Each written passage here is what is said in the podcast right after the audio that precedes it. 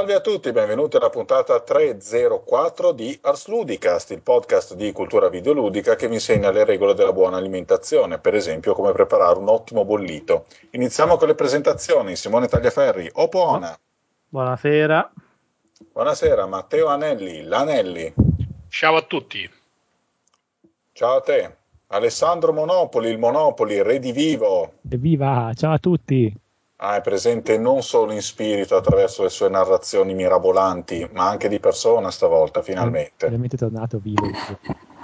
E poi l'ospite della puntata, Jimmy. Buonasera a tutti. Io ho deciso che metterò degli effetti sonori quando la Matteo Anelli fa le battute. Perché? Ah, per dare io enfasi, perché mi sembra giusto. Lo vengo a sapere adesso che ho tenuto in canna le scoregge di tutta la giornata. Eh, vabbè. No. No, no, è solo per quelle del Matteo Anelli, tutti gli altri non avranno lo stesso trattamento. Ah, quindi, ok, quindi posso dedicare scoregge un po' più lunghe agli altri. Perfetto. Ma perché mi merito questo trattamento di favore o di sfavore?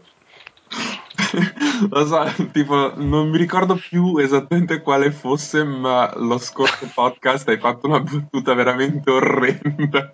Ah, vabbè. Quella, Solito. l'innominabile, la ricordo. Sì, quella lì. Quella lì. Su Miyamoto. Ecco.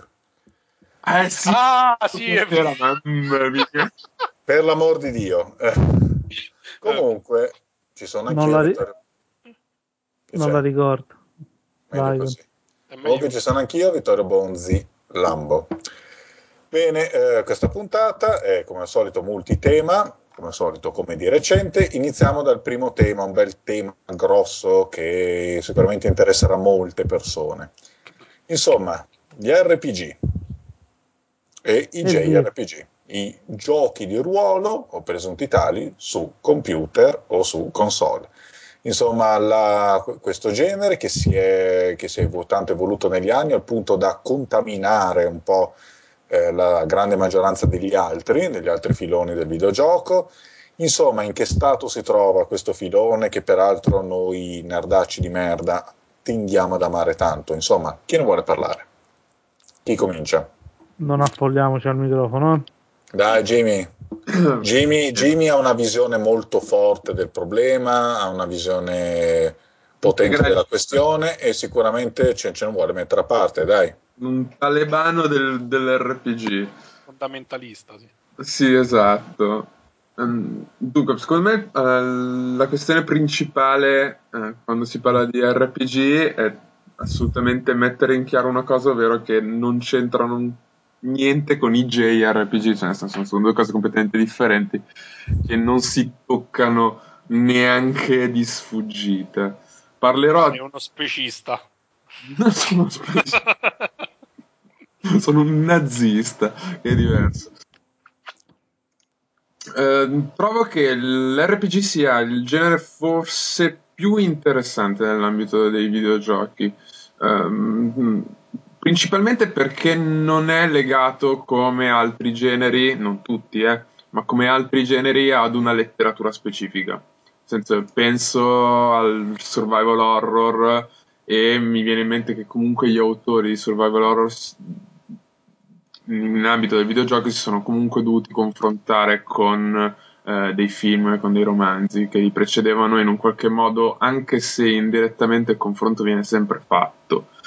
Eh, nel caso dell'RPG questa cosa non esiste, è un genere che ha come precedente soltanto il, il cartaceo e in sé il cartaceo è un'esperienza che varia mh, drasticamente da persona a persona a seconda del gruppo di gioco con cui ci si ritrova, a seconda del gioco che si sta utilizzando, per cui in realtà non esiste un, un vero e proprio precedente, per cui potrebbe, anzi non potrebbe, è un genere su computer, cioè su, come videogioco autoreferenziale e che ha la- tutta la libertà di fare e disfare a proprio piacimento per, eh, per migliorarsi o comunque per, eh, per evolvere.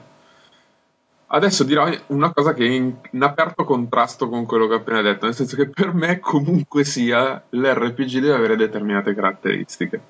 La caratteristica principale è che l'esperienza deve gravitare intorno allo sviluppo del personaggio.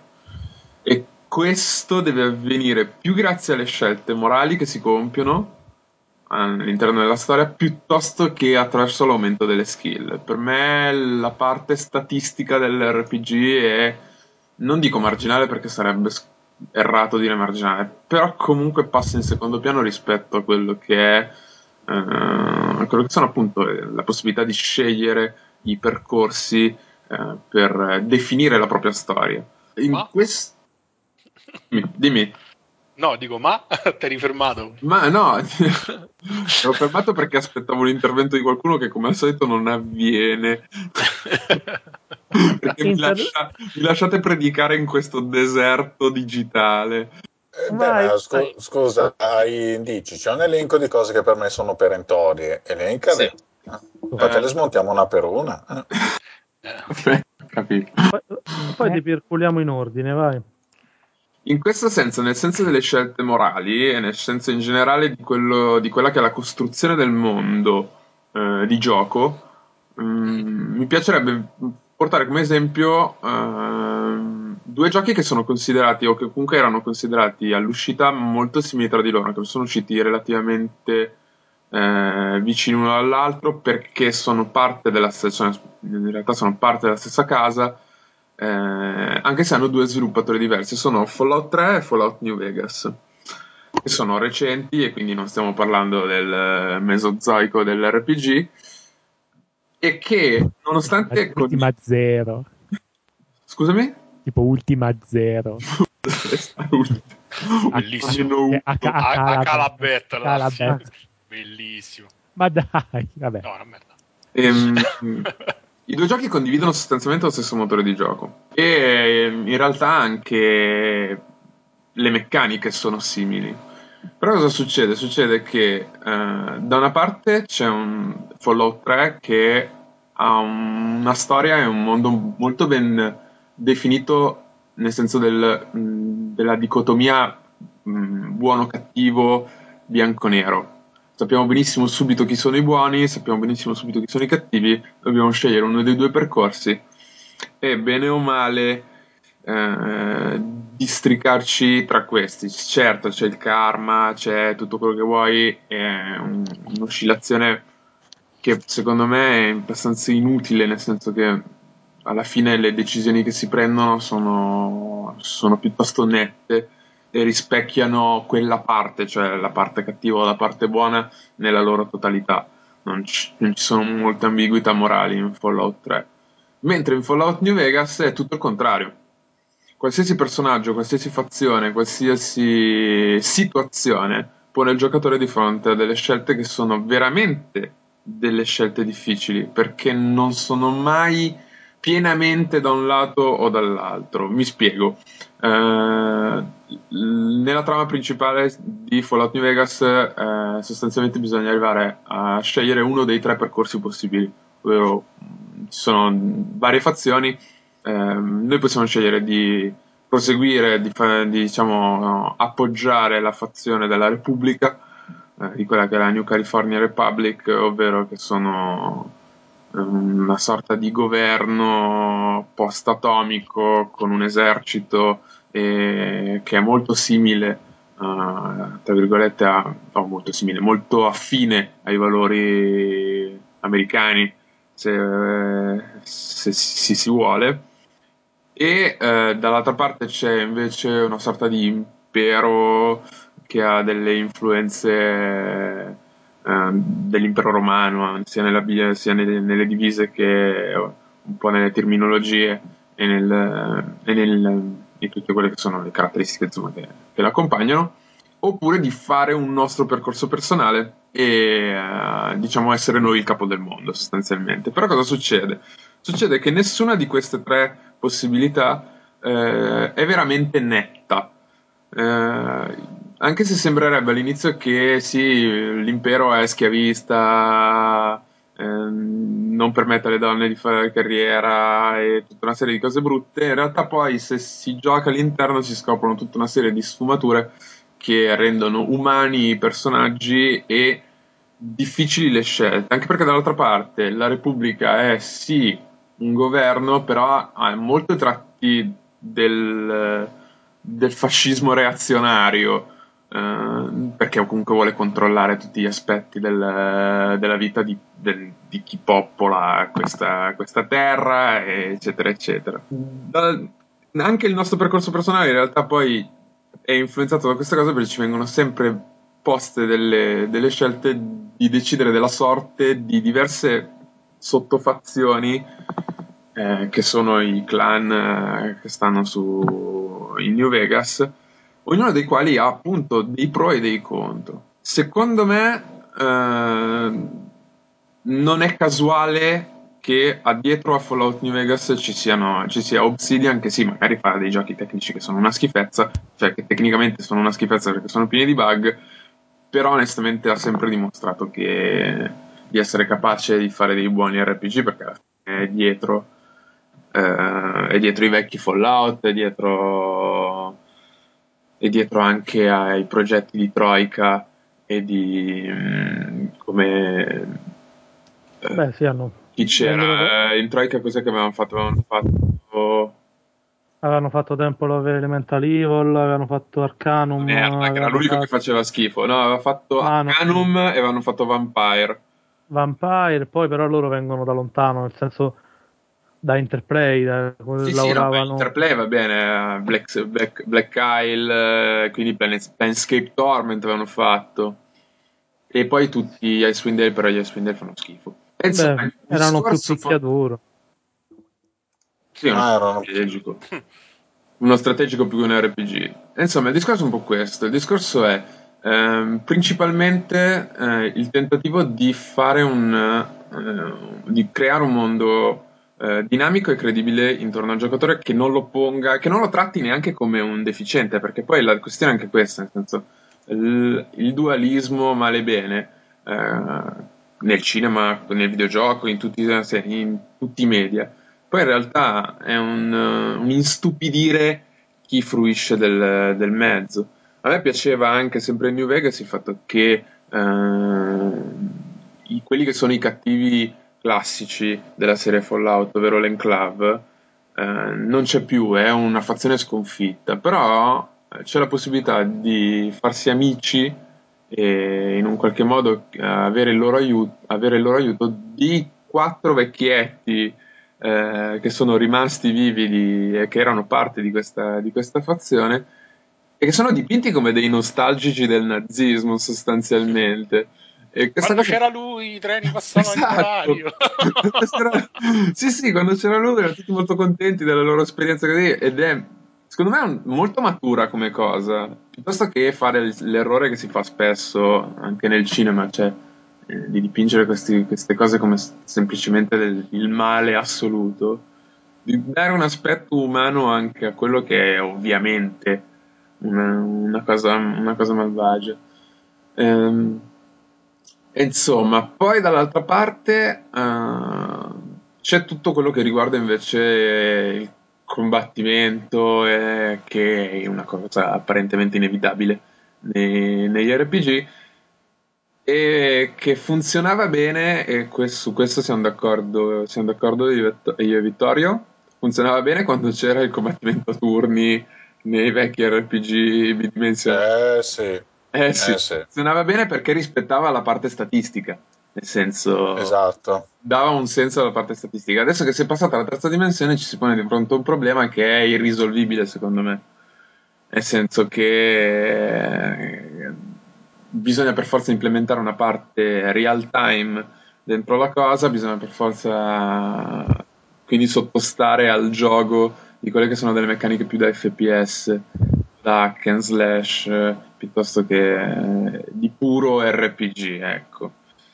Sì, che poi in realtà come cosa può andare bene se se ne traggono le conseguenze, eh, cioè che poi è quello che si sta anche facendo bene o male, cioè rendere la parte statistica sempre più occulta, meno rilevante, meno sotto il controllo del giocatore. Sì, o anche per esempio porre delle limitazioni come, come, fa, come fanno i Fallout e come per esempio invece non fa Skyrim o Oblivion, ovvero porre la limitazione all'utilizzo di determinati oggetti se non si ha su, la skill sufficientemente alta, la skill relativa sufficientemente alta. Sono un po' di, ah, okay. aggira- insomma, un po' a girare l'ostacolo, però in un qualche modo si riesce a risolvere il problema. Rimane comunque eh, non fedele al, eh, allo spirito RPG, almeno io trovo personalmente. Mm, però mi sembra di capire che tu hanno spi- cioè, in mente un'idea di spirito RPG che è orientato all'RPG cartaceo, cioè deriva da lì. Beh, eh, per forza di cose, nel senso che eh, alla fine l'ispirazione è quella. eh, Eh. E, e sostanzial- e gli RPG che per me hanno funzionato di più sono degli RPG in quel senso lì, cioè nel senso a me io sono innamorato di Fallout 2, l'ho giocato e l'ho rigiocato tantissime volte perché lo considero un, un RPG magnifico proprio perché eh, ti dà la possibilità, innanzitutto ci sono dei personaggi straordinari con una profondità eccezionale, ti dà la possibilità di giocarlo veramente con qualsiasi tipo di approccio tu voglia e la storia, il mondo è credibile, molto, molto grigio, non è bianco e nero, mi piace, nel senso, oppure anche per esempio eh, Torment anche era bello.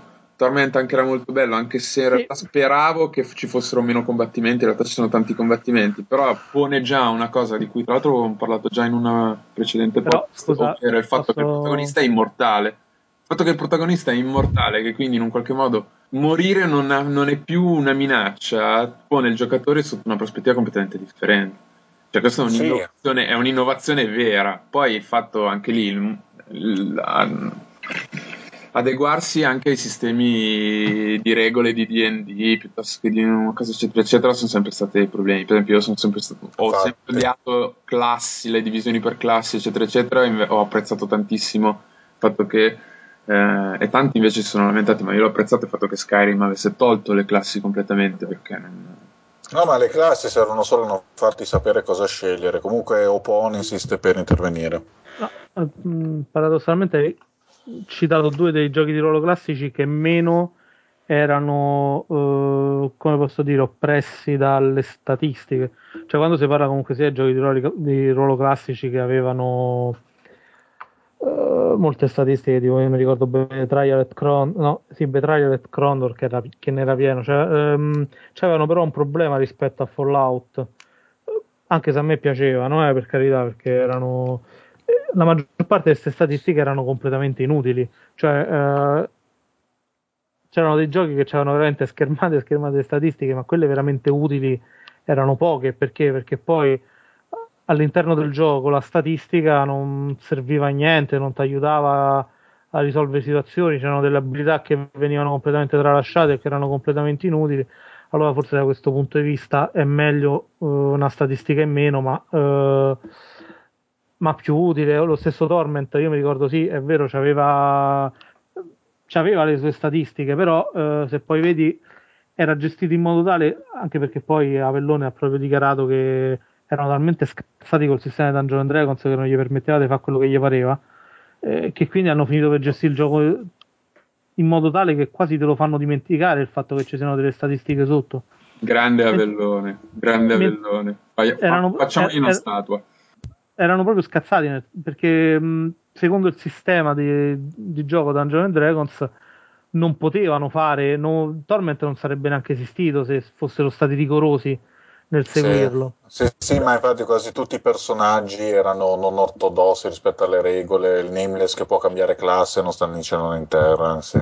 Dall'altra parte noto una cosa che comunque sia, credo che sia importante sottolineare, cioè mi sembrano molto più legati alle statistiche giochi che eh, non si vedono come legati alle statistiche, cioè voglio dire, un gioco come Diablo 3 è legatissimo alle statistiche, cioè il giocatore per il 90% del tempo del gioco non, non fa altro che stare dentro un inventario e confrontare statistiche degli oggetti per eh, sapere qual è quello che gli dà il DPS eh, più potente, cioè il DPS più alto. Cioè, stessa Infatti cosa non è una- succede.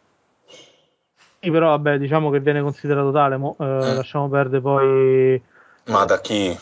Io posso essere considerato, cioè, sono d'accordo con te, però poi se vediamo nella visione generale, Diablo 3 viene infilato tra i giochi di ruolo e è morta lì. Stesso discorso, per esempio, per eh, Guild Wars 2 o tanti altri MMO, cioè eh, sono ossessionati dalle statistiche, cioè eh, al contrario di quello che si vorrebbe far credere. Ma Poi perché dà- l'unica cosa che gli rimane. L'unica Cioè, cosa ah, che rimane intorno al corpo del gioco è la statistica. Però non sono più le statistiche che davano, eh, voglio dire, faccio l'esempio contrario, Alpha Protocol non c'era nessuna statistica, è un gioco che ho rivalutato tantissimo nel corso del tempo, eh, non tanto perché non ci abbia bug eh, o non sia eh, l'intelligenza dei nemici non fosse assolutamente pessima, eccetera, eccetera, solo per il fatto proprio perché era un gioco di ruolo molto ripensandoci era un gioco molto più di altri, cioè eh, tu avevi la possibilità come giocatore di portare avanti dei dialoghi bellissimi che cambiavano veramente lo svolgersi dell'avventura e c'avevi tanti, eh, tanti accadimenti differenti all'interno del gioco a seconda di quello che dicevi. Forse questa cosa è abbastanza contraddittoria rispetto a io tendo sempre a dividere le cose fra il fatto bene e il fatto male, cioè ormai, ormai c'è una visione molto semplice, è diventata molto elementare la mia visione. Cioè, non, non è una questione di statistica, è che Fallout 2 è fatto bene e che ne so, Diablo 3 Verità. che c'ha, Diablo 3 che ha 100.000 statistiche in più a me non, non so, cioè, non, non dice più di tanto perché comunque sia è, è abbastanza elementare nel suo essere lo Mm. definisco, premi il tastino, ricevi, ammazza il mostrino, ricevi il regalino, insomma. Premi il Sì. tazzino, ammazza il mostrino, come, Ah. come prendi il No. cippino. Vabbè, il- l'anello scatenato. No, no. No, dicevo, però eh, non so, io non vedo questa cosa, onestamente, non Mm. vedo quest- nemmeno il tentativo di nascondere il fatto che Diablo 3 si basa sulle statistiche. Cioè, io sono rimasto ai tempi di Diablo 2 perché mi sono fatto un periodo e eh, io mi ricordo quanto era maniacale, ossessionante tutta la speculazione sull'equipaggiamento e le build. Sono giochi che vivono di quello. Sì, il, pu- il pu- il punto è che comunque c'è mm, il gioco di ruolo cartaceo eh, usava le statistiche, usava tutto il- tutti i fattori numerici, diciamo, per una questione di eh, dare un'impalcatura generale a qualcosa che poi comunque si affidava al master. C'è la possibilità, il fatto che interagissero, interagiscano eh, vari cervelli umani o supposti tali, è qualcosa che aggirava tutta una serie di problemi. Voglio dire, il gioco su computer per una questione di tecnologica, di design, ehm, secondo me semplicemente non riesce ad ottenere realmente un buon equilibrio fra tutte le caratteristiche. Quello che voglio dire è che o un gioco si focalizza molto sulla narrazione, e allora il sistema ruolistico deve cedere il passo, oppure diventa un hack slash per maniaci. Le vie di mezzo tendenzialmente non funzionano. Cioè, quindi tu consideri Fallout 2 come un gioco prettamente narrativo? Fallout 2 è prettamente narrativo e onestamente se il sistema ruolistico, se il sistema di skill fosse stato più semplice, ancora più semplice di com'era, perché quello di GARPS, figuriamoci, è molto elastico, l'avrei trovato migliore. Sì, sono d'accordo. Mi, Anche... mi- cioè, mi avrebbe distratto di meno. Pe- pe- pensiamo solo, non so, eh, io provo a immaginare Fallout ad esempio con un sistema di allenamento, no? Cioè ti cresce la skill che eserciti. Eh, questa è, una Avrebbe- cosa, questa è una cosa intelligente. Avrebbe funzionato meglio. Sì, mm, eh, è una cosa però che questa, quest- l'eredità, nel senso di passare di livello e eh, in generale, in generale il passaggio di livello e far accrescere delle skill che non sono relative a quella che hai usato è una cosa che ho sempre odiato in generale, ma è un'eredità di Dungeons and Dragons, cioè un'eredità dei Assolut- sistemi su base Dungeons and Dragons. Infatti Ah, una delle va bene. cose belle della serie TES, cioè di Elder Scroll, che è sempre stato così, non mi ricordo forse i primi due come erano, però sicuramente da Morrowind in poi è sempre stato così, ovvero io più martello, più sono bravo con il martello.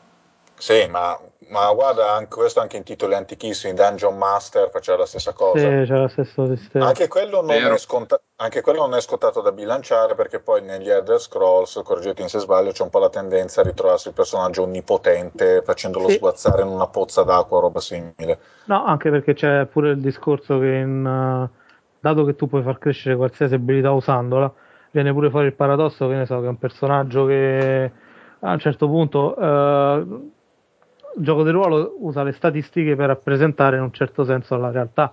Cioè, il mago è il personaggio gracilino per eccellenza perché? Perché passa le sue giornate sui libri e studiando non c'ha modo di esercitare troppo le abilità guerriere, non fa crescere il fisico, eccetera, eccetera. Mentre, per esempio, in, uh, nei giochi di Skyrim puoi diventare, che ne so, in 30 ore del gioco un mago potentissimo, poi ti prendi una spada in mano, diventi un guerriero potentissimo e non c'è nessun, Sì. uh, Sì. nessun paradosso nel fare questo.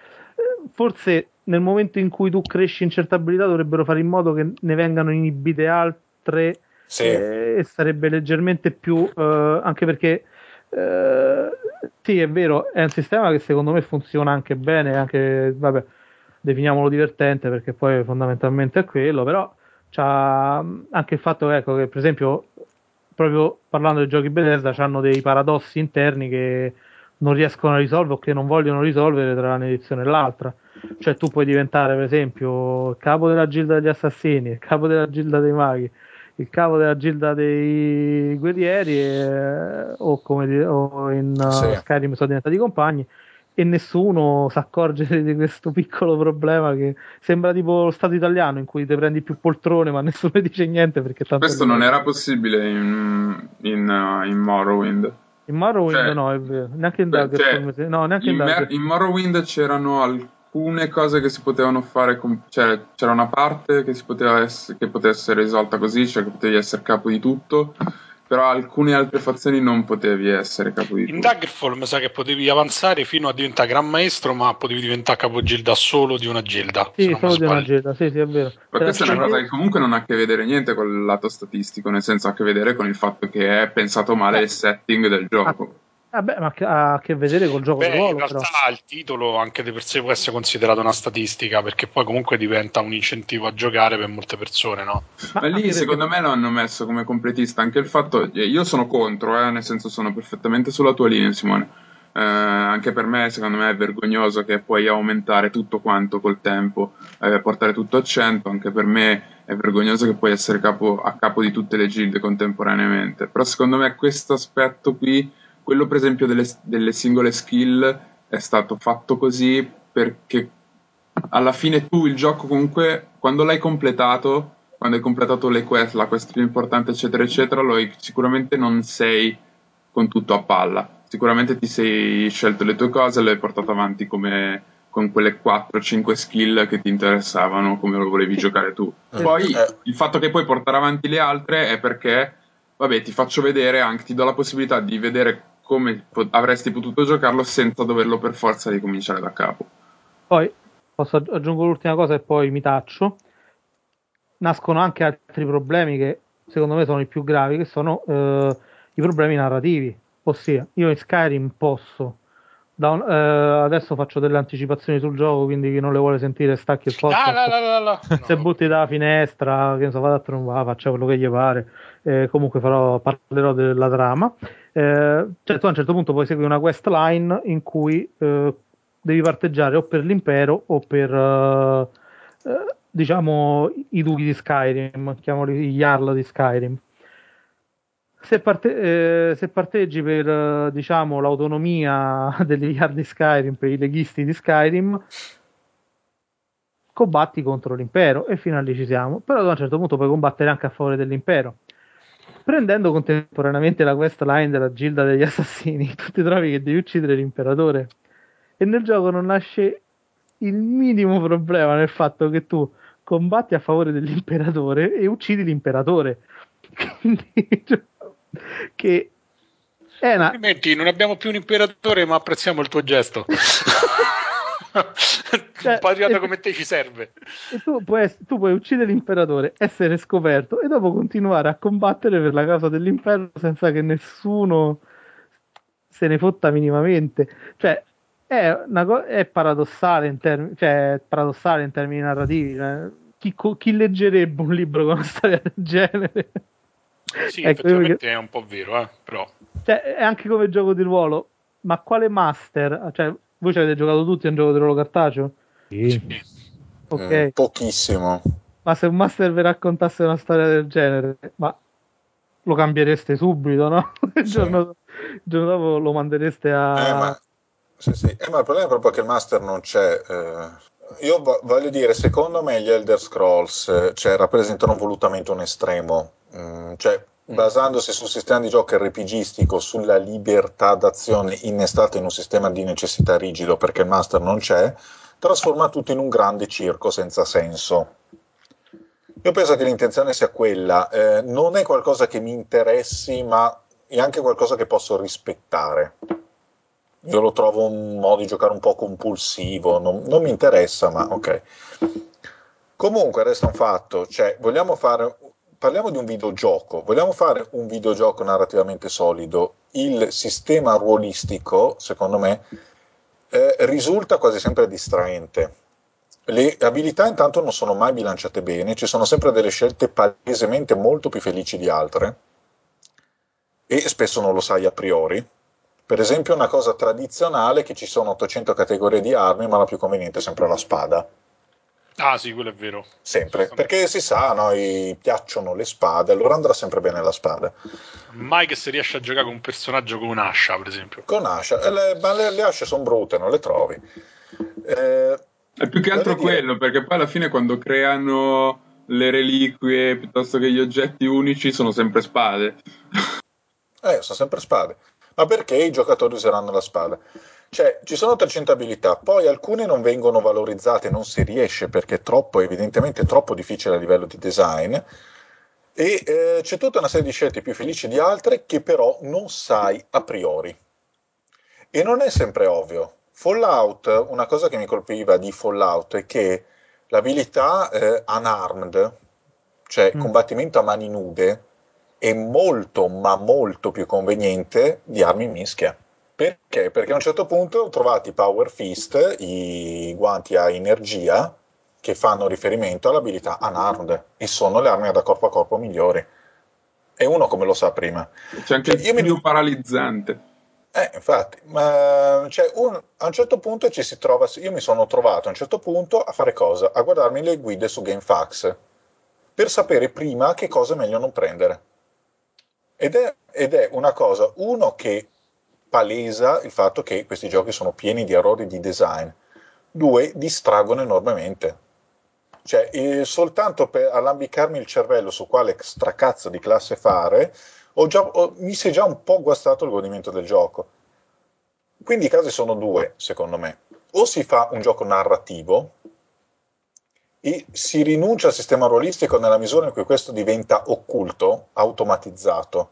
Anche i limiti fisiologici, va bene, mettiamoli, ma non li voglio vedere. Eh, voglio, eh, a quel punto l'appagamento dovrebbe stare nella crescita del personaggio man mano che il gioco avanza. Io ho trovato molto riuscito da questo punto di vista Ultima, per esempio Ultima 8. Ultima 8 che è stato tanto criticato sotto altri aspetti. Ultima 8, bisogna, eh, finire, per finire il gioco bisogna padroneggiare eh, una, una serie di scuole di magia in sequenza. Quindi acquisendo effettivamente nuovi poteri, ma che sono assolutamente e molto bene legati alla storia. Per il resto ci sono, delle, ci sono tre statistiche, tre, che crescono usandole. Perfetto. Quindi guidata la cosa. Guidatissima e per quanto mi riguarda, per un gioco narrativo, assolutamente perfetta, non potrei chiedere di meglio.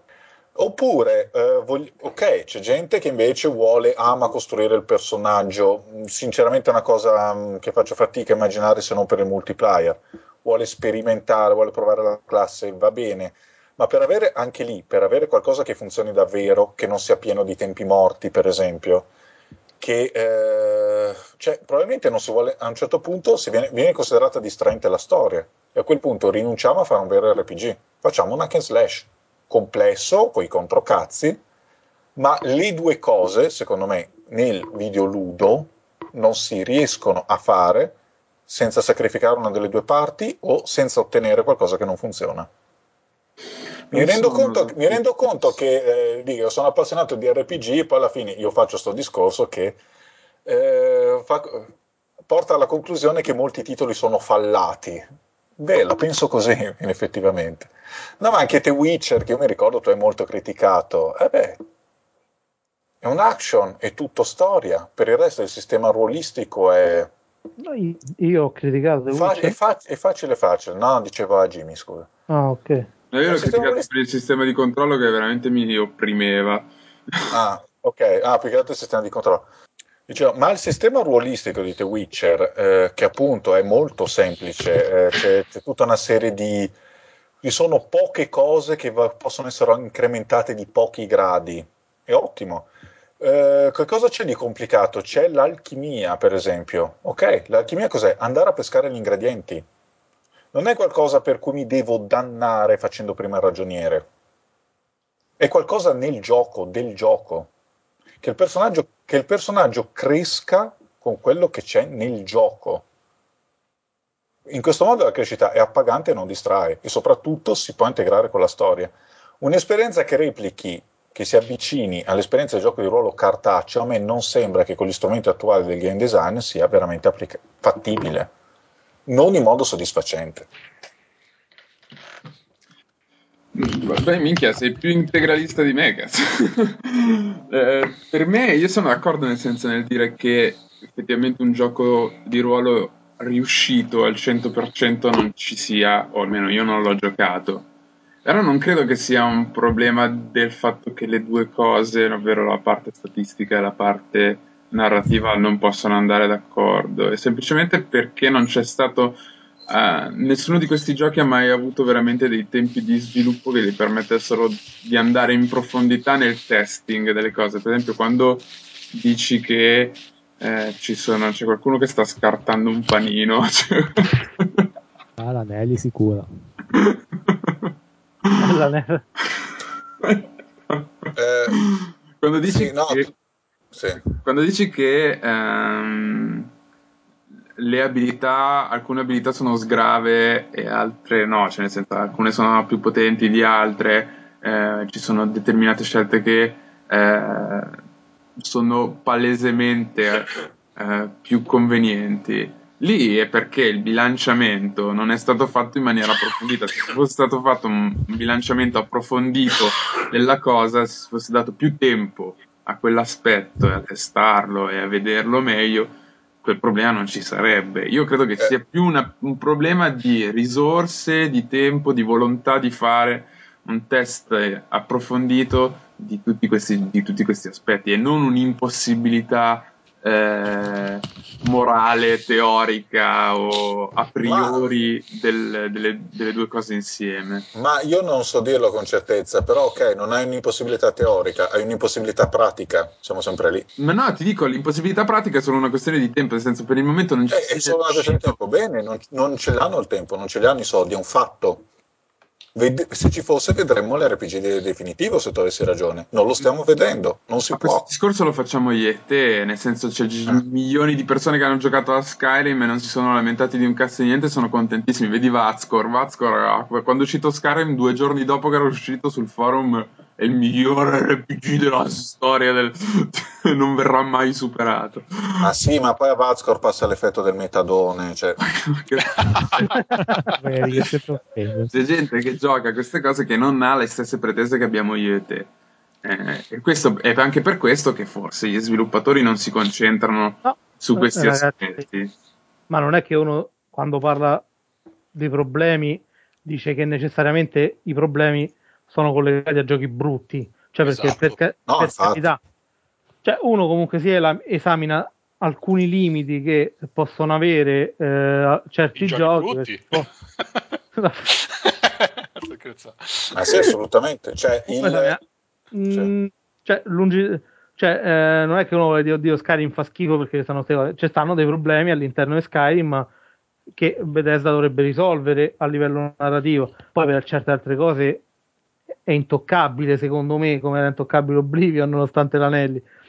Eh, per esempio, No, perché Ok. un giochino che funziona così a modo. Sì, ma, ma su questo sono d'accordo. Anche Torment, il sistema di Dungeons and Dragons, gli pesa come un macigno, ma è bello lo stesso. Sì, poi vabbè, il caso di Torment è eclatante perché in realtà poteva essere una specie di avventura grafica e non se ne sarebbe accorto nessuno della differenza. Eh sì, poteva essere una roba tipo sanitario con le scelte. Esatto. Eh. Cioè, alla fine quasi tutte le cose significative si fanno senza combattere, quindi. Ok, bene, allora abbiamo fornito dei punti di vista sugli RPG e mh, direi che il tutto si può riassumere col fatto che cazzo ho ragione io. Eh sì, Basta. È vero, ovviamente, ragione. ovviamente Che sì. si proietta su ognuno di noi, nel senso che ognuno di noi Esatto. potrebbe de- concludere la discussione così. Ognuno di noi potrebbe avere torto. Ah, ce l'ho solo io. Nella misura in cui concordate con me, ovviamente avrete più o meno ragione. Avete anche voi ragione. Vabbè, È comunque è adesso- facile. Eh. Adesso parliamo di un altro genere, i JRPG, che sono qualcosa di particolare, diverso, che eh, si innestano in realtà in modo... cioè basta vedere quanto male si innestino nel discorso fatto finora.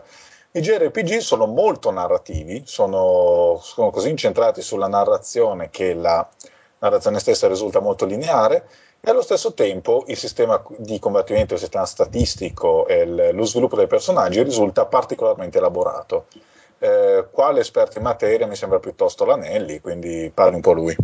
Oh, Oddio, vedi, qui non c'hai ragione tu. Il discorso del, del fatto che il sistema statistico elaborato su me è l'opposto, nel senso, poi magari c'è una componente Sì, più sistema di sviluppo. più, più mh, bilanciata, perché diciamo, specialmente quelli più hardcore, in realtà so, mh, so più gestionali di sistemi a risorse limitate che, che dei veri e propri giochi di ruolo, cioè nel senso c'è combattimento, ma il combattimento non è tanto importante per lo scontro quanto per le risorse che, che ti farà sprecare fino al prossimo punto in cui ti puoi in qualche modo curare, puoi salvare o andare avanti.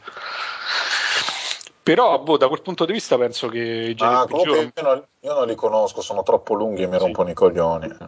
Ah, oddio, mo la, la tendenza si è un po' invertita, nel senso che hanno imparato anche i giapponesi dopo l'abuso della- dell'estrema lunghezza per vendere i giochi che c'era stato con la PlayStation, che era pure motivato dal prezzo esorbitante a cui si vendevano i giochi, e quindi un gioco che durasse 60 ore, 70 ore, 100 ore magari era più, più apprezzato anche in termini sì, proprio economici di uno che Sì, durava sì, poco.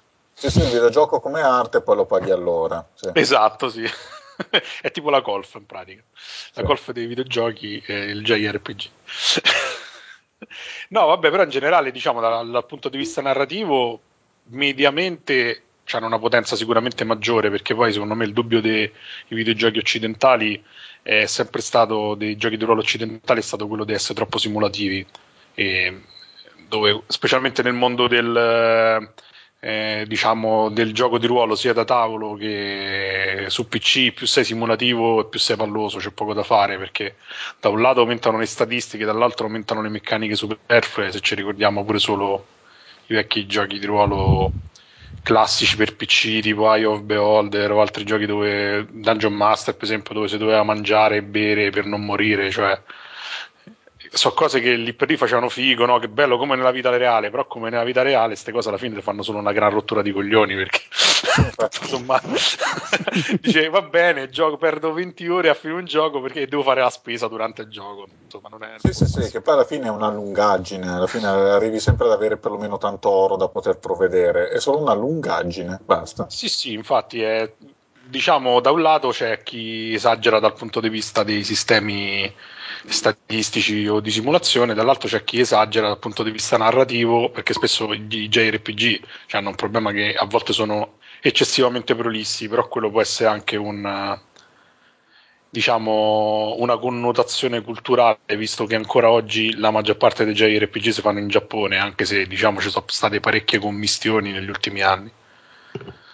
Però in generale boh, devo dire che io da, questo punto di vista li apprezzo più dei giochi di ruolo occidentali per il fatto che poi alla fine però l'esperienza complessiva che ti danno forse sotto certi, di, di certi punti di vista è più appagante, specie se cerchi una bella storia, non se cerchi l'interattività perché poi spesso eh, il giocatore è spettatore, cioè è coinvolto molto in tutto il discorso facciamo prima gestionale barra eh, tattico, ma poi dal punto di vista del, del, coinvolgimento sulla storia spesso non può fare niente che premere A quando ci stanno i dialoghi, insomma. Che per alcuni è anche troppo impegnativo.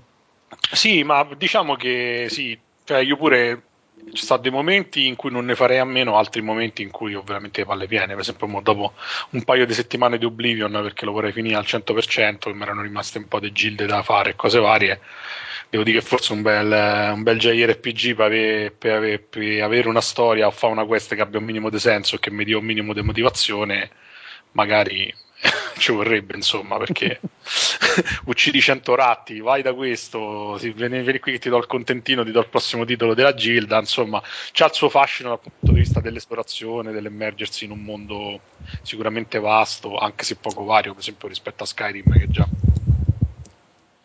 moderno da questo punto di vista. Boh. Vabbè, sempre a... L'unico titolo JRPGistico che ci si avvicina parecchio, almeno come approccio a, estensivo e non lineare, anche se con dei limiti, sono forse gli ultimi due Dragon Quest, che nonostante hanno una storia molto lineare, ti permettono di esplorare il mondo un po' come, come ti pare, prendendo dei, dei rischi ma anche ottenendo parecchi vantaggi. Se no, penso boh, così su due piedi un altro gioco di ruolo che sia veramente, cioè che non abbia la classica sequenza esplorativa verso la fine come i Final Fantasy e, e, basta, penso non ce ne siano, la maggior parte sono, sono tutti più o meno scriptati, nel senso che c'è una storia rigida e che si delinea indipendentemente da quello che si fa e da come si gioca. Forse un discorso che poi ci si accosta poco, ma in realtà forse c'ha più attinenze al gioco del ruolo rispetto a quello che una persona pensa. Sono i manageriali tipo Harvest Moon, questi ibridi che stanno un po' al confine tra il gioco del ruolo appunto e il manageriale, dove invece c'è quella, quella componente simulativa, ma pure quella componente interattiva e decisionale che invece non c'è nei giochi quelli di stampo più fantasy, insomma. Poi francamente so indipendentemente dal generic fantasy eh, occidentale o generic fantasy giapponese, ormai sono arrivati a avere un livello di standardizzazione che fa quasi paura. Insomma, non... può, può, cambiare lo stile grafico e rappresentativo dei personaggi, ma alla fin fine i, gli stereotipi sono sempre quelli. Di vista. Poi, buono, la cosa che volevo aggiungere sui giochi occidentali invece che diciamo qualche esperienza, qualche Mm, diciamo sbilanciamento molto più estremo sulla parte narrativa che forse ci siamo dimenticati sono stati i primi due Gothic che sotto certi punti di vista erano molto simili che poi vabbè il cui erede spirituale secondo me rimane un gioco tipo The Witcher 2 dove comunque c'è una forte componente interattiva una forte componente decisionale però c'è anche una storia abbastanza densa e strutturata bene. Se vogliamo anche Dragon Age, insomma, è, il primo Dragon Age è stato il canto del cigno dal punto di vista della Bioware, da, sotto questo punto di vista, con un gioco con tantissime alternative, con tantissime scelte, però scelte reali, non, cioè alla fine i finali che si, si hanno in Dragon Age sono abbastanza dissimili. Cioè tanto che poi non hanno neanche loro hanno pensato a continuare come hanno fatto con Mass Effect dove in realtà si trattava di piccoli dettagli che erano più gestibili nessuno ha mai pensato di, su Dragon Age 2 di prendere in considerazione tutte le varianti che ci potevano essere in Dragon Age 1 perché è praticamente impossibile. Ci sono t- talmente tanti, tante sfaccettature e tante variazioni sul tema, anche perché i primari sono tutti molto ben delineati, che alla fine hanno scelto una trama ufficiale e hanno seguito su quello. Ok, Anelli, basta. Sì. Eh, perché il Monopoli non riusciva a intervenire, ma adesso smania per farlo. Dai. Vai. Allora, eh, volevo dire, cioè, tipo, in pratica, come io, il, il, modo in cui io ho incominciato a conoscere i giochi di ruolo e così. Allora, uh, i, comincia come una storia scabrosa, tra l'altro, mi sembra. Sì, questo è aneddoto. No, no, no, no. Stavi iniziando giochi alla montagna? No. No, no, no, non, non ci, no, no, in questo caso no. Ero... Amico con arco e frecce, no. No, no, no, niente. Beh, probabilmente sì, perché avevo tipo 8 anni. Comunque, um, giocavo a un gioco che è per il Commodore 64 che si chiama Gateway to Upside. Upside. Abisai, sì. Abisai, mi pare quella io. Non so come si pronuncia, però sì, ho capito qual è. Che, è, che ricordo che quello lì è stato. Ho detto, ero su 64 e dicevo, questo gioco è per, per la gente grande ci capi un cazzo.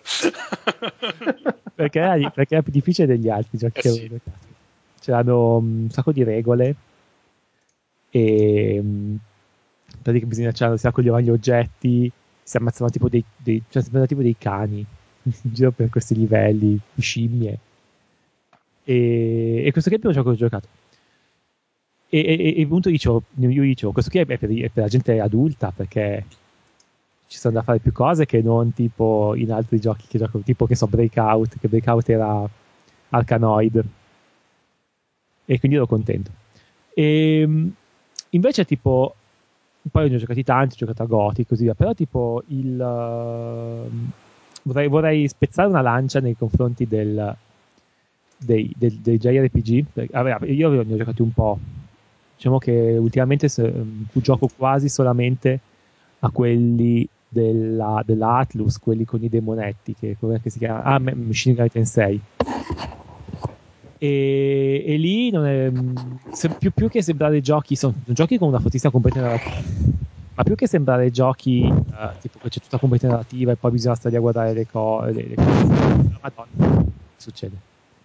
Eh, più che altro mi sembrano dei giochi strategici, come potrebbe essere strategico tipo boh, um, non so, Ogre Battles uh, o, o, Final Fantasy come si chiama quello, uh, quello strategico? Esatto, Final Fantasy Tactics. Mi sembra strategico in quel senso lì perché tipo bisogna organizzarsi tutto il personaggio, tutti i personaggi devono essere pronti per affrontare le battaglie e quindi eh, a volte bisogna fare mega grinding pazzesco per cercarsi le cose che servono, potenziare gli omini oppure trovare le cose che servono, però alla fine è uno strategico che tu vai dal cattivo, se ci vai con la giusta strategia li batti tutti proprio senza, senza problemi. E, ehm, e, penso che quello sia il gameplay, cioè nel senso il gameplay dei giochi dei JRPG alla fine è la parte strategica del combattimento, mentre invece nei giochi più, occidentali c'è tutto occidentali c'è tutto il resto, l'esplorazione, parlare con la gente. Quando invece la parte strategica è nettamente meno uh, esplorata rispetto ai, ai JRPG, dove invece è esplorata in maniera molto molto profonda, almeno in, questi RPG sto, di cui sto parlando, quelli della, dell'Atlus, adesso non... tipo Final Fantasy VII mi ricordo che per quanto, per mi, riguarda, per quanto mi, ricorda, mi, riguardava era super facile, quando ho giocato tipo su PC 2000 anni fa, quando è uscito, uh, fa- io ci giocavo perché volevo arrivare a, al prossimo dialogo per scoprire le cose che si sarebbero detti però era, mi sembrava tutto facile. Non... Sì, sì, è vero, specialmente eh, quelli della Square sì. sono veramente scandalosamente Beh, no, facili da quel punto di vista. Final Fantasy VI già era più difficile, pure il 5 mi ricordo che era una bella... Eh, piuttosto tutti il 4, il 4 c'era ah. dei pezzi che era quasi impossibile. Invece il 7 era una mezza minchiata, pure l'8, eh. Sì, no, a parte i boss opzionali che però avevano un sacco di elementi aleatori. Sì, ah. non, era, non erano neanche esaltanti da battere più di tanto. No, in genere ti davano a contributo dei, dei drop fighissimi, ma tutto lì. E quindi niente, uh, per quanto mi riguarda i giochi di ruolo, uh, cioè, ti, sono, sono, sono, tutti belli, nel senso che... Sono tutti belli. no, nel senso le, le, due, le due versioni in cui si presentano, quindi la versione europea, la versione dell'est, la versione giapponese, la versione occidentale. In realtà se guardiamo anche cioè, cioè la versione tedesca, che è quella più hardcore di tutti, che, è, che francamente è la mia preferita di tutte quante cioè, tipo, se, se, mi, se mi dici gioca a Gothic o gioca a Dragon Age 1, eh, minchia, gioco a Gothic, molto più figo. Però. Um, I Piranha Bytes. Sì, penso sia tutta una questione tipo di contestualizzare, nel senso. Uh, Pure a Drakensang. A Drakensang lui è figo. Non è, non, è tanto, non è tanto difficile, poi fa ridere. Sì, Drakensang è un po' spiritoso e carino. I, divi- i divini di dell'Arian, dell'Arian Studios sono tedeschi pure loro, mi sembra. Sì. Ricordo che avevo anni prima di, fare, prima di fondare i Dream Painters con, con Simone avevamo avevo provato a contattare anche loro perché avevo, stavo cominciando a stufarmi di fare i giochi di corsa, allora ho cominciato a mandare il mio curriculum in giro, ho fatto anche a loro e mi ricordo che la cosa che più avevano apprezzato del, nella mia mail in cui gli spiegavo perché volevo lavorare con loro era che i loro giochi erano più belli di quelli della Bethesda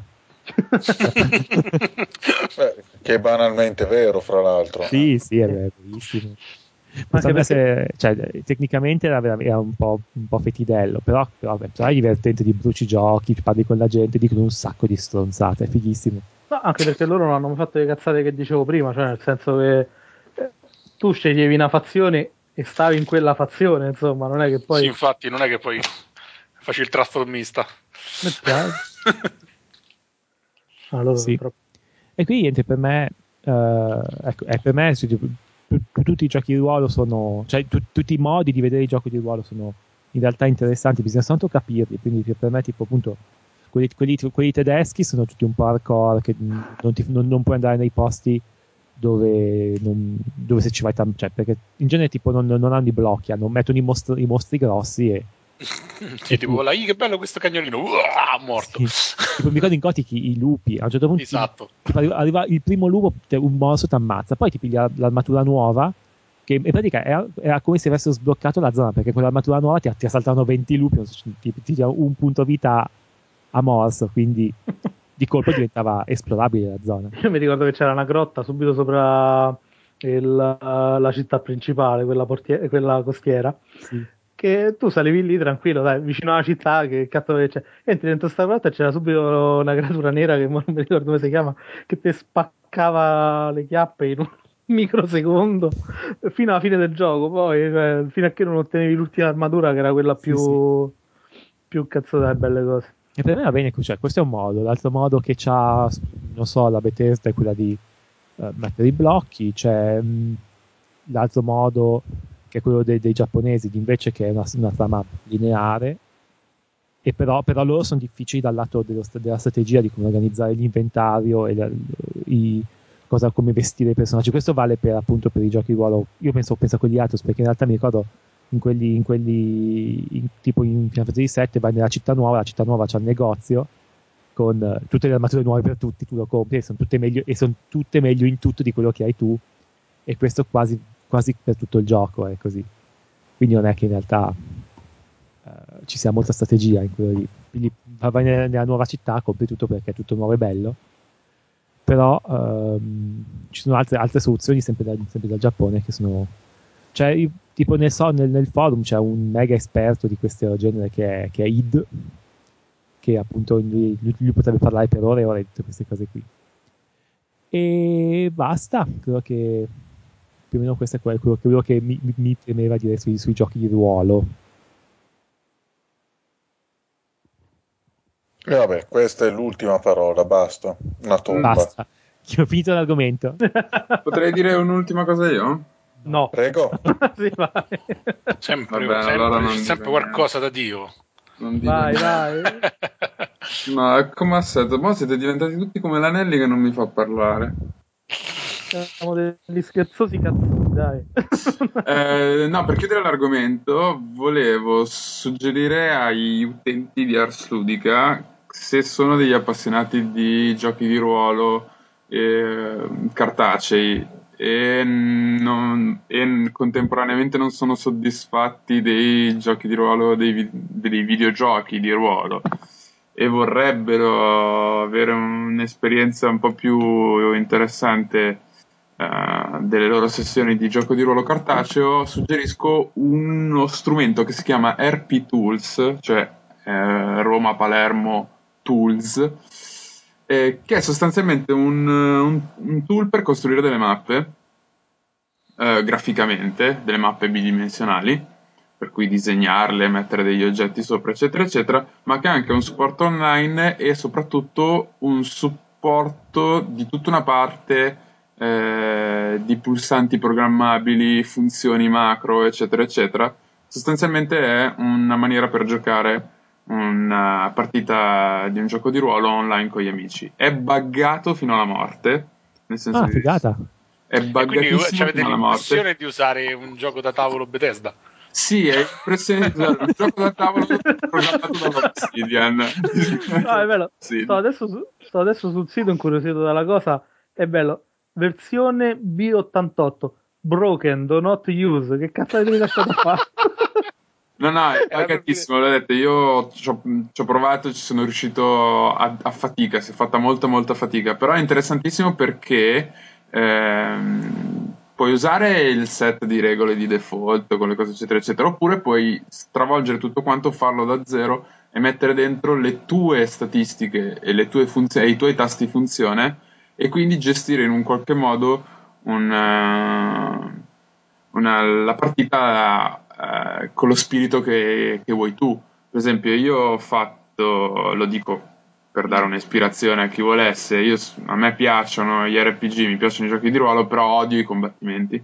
Per cui ho fatto tutta un'avventura in cui sostanzialmente i protagonisti sono i, i, miei amici per davvero, nel senso che sono le persone che giocavano e quindi non hanno delle statistiche ah. di combattimento alte. Noi, noi tuoi amici immaginari, quindi. No, no, i miei amici immaginari, no, assolutamente. Che figata, si potrebbe fare un gioco di ruolo basato sugli aneddoti del Monopoli.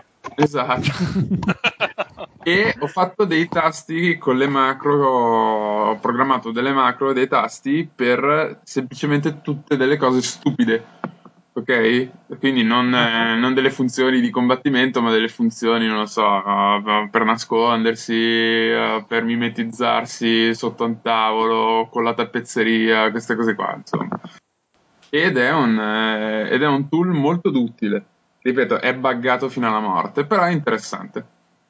Anche perché ne rilasciano tipo una beta al giorno, stanno alla beta 87 sì, sì, ma non ne funziona manco una, non ti preoccupare, cioè, vai tranquillo che non ne funziona manco una. Adesso, ah, mi sembra un eccellente consiglio, insomma. Eh. Forse ne hanno, no, però a questo gioco non funziona un cazzo, ma è bellissimo. Tutti quelli online che ci sono gratuiti, questo è il migliore. Ne ho provati un po' e questo è sicuramente il migliore, anche perché ehm, ci sono varie funzioni che sono molto interessanti e adesso stanno tentando di aggiungere, non so se sono già riusciti perché è un po' che non lo seguo, di aggiungere la possibilità di mettere dei vettori sulla mappa eh, ah, a, sui quali non, i pedoni non possono scavalcare, per cui in un qualche oh, modo okay. renderlo ah. ancora più controllato dal master. Ma perché non scegli la strada quella più semplice, ovvero ti fai degli amici veri e ci giochi con le persone che ti inviti a casa? In realtà, guarda che eh, sarei curioso pure io perché mi fa eh, perché c'è della gente che abita lontano da, da, Milano e quindi è difficile incontrarsi. Chi sono? Cioè, chi è che, eh. non, non, capisco, cioè, chi è che abita cioè, di fuori da Milano? Milano. Cioè, cioè, esiste qualcosa fuori di Milano? C'è niente, non capisco. Ma poi scusa Anelli, cioè, dici tu così perché sei un compagnone, perché sei l'anima delle feste c'è gente che non è così brava a farsi amici. Beh, Tra l'altro, che non fa delle battute così brillanti che tutti gli eh. vogliono bene. Eh? Uh... Vabbè, nessuno può avere il mio magico vento, dai, da entrambe le parti. Va allora. bene. E questo è tutto. Oh, hai finito? Sì, ho fatto la cacca. Adesso, adesso la mamma, chiamo la mamma che mi pulisce il gioco che non funziona online. Adesso parliamo di un altro argomento interessantissimo. Vai, Va bene, eh, sì, io direi comunque di chiudere l'argomento tirando le somme. Ovvero, quanto è bollito l'anelli? Ditemi un po'. Com'è? È, è, è, scusa, il punto focale, tutto, tutto verte verso questo. Vabbè. Bellissima stata, vai. Vabbè, non mi volete... Scusate per l'interruzione, ma andate su Facebook. Quanto... andate a vedere la foto che ha pubblicato Vazcor proprio adesso. Non hai il contatto di Vazcor, cazzo. Ah, di cosa si tratta? Ditemi un po'. Link, link. Eh, non lo so se. Non penso. Aspetta, poi ci provo. No, perché la sciarata solo alle persone che lo conoscono. E allora rompi con. Basta. La salvo e ve la mando. Ok. Intanto eh cambiamo argomento, dai. Sì, bravo, cambia argomento. Ecco, cambiamo argomento. Lo tolgo dal podcast, lo lascio. Che Vazcor sappia che ridiamo di lui. no, no. no, no, lascia tutto. Okay. che bastardi, dai. No. Che Vazcor sappia che l'Anelli lo spia. Lo ride. Lo Vabbè, una foto di... Bene, abbiamo concluso col tema RPG, appunto concluso per modo di dire, si sa come siamo noi, sempre conclusivi quanto un congresso dell'ONU. Bene, eh, adesso passiamo alla sezione notizie. Abbiamo una notizia che è molto grassa, beh, ha fatto un grande scalpore, gira per tutti i social network perché ha fatto tanto discutere. Di che cosa parliamo? Dell'acquisizione di Lucasfilm da parte di Disney. Secondo appunto, pare che, appunto, che Disney, anzi ormai ufficiale, ha comprato Lucasfilm per un complesso di 4 miliardi di dollari e tutti i brand eh, legati a Lucasfilm adesso sono brand Disney, incluso Star Wars del quale è previsto l'episodio 7, il settimo film della saga, eh, per il 2015, ma si sa come saranno possibili ritardi. Che dicevi Anelli, scusa? Protagonista Anna Montana? E Anna Montana, boh, magari comparirà insieme, faranno il terzo film degli Ewoks con Anna Montana. E, oh mamma, che, razza di idea mi è venuta.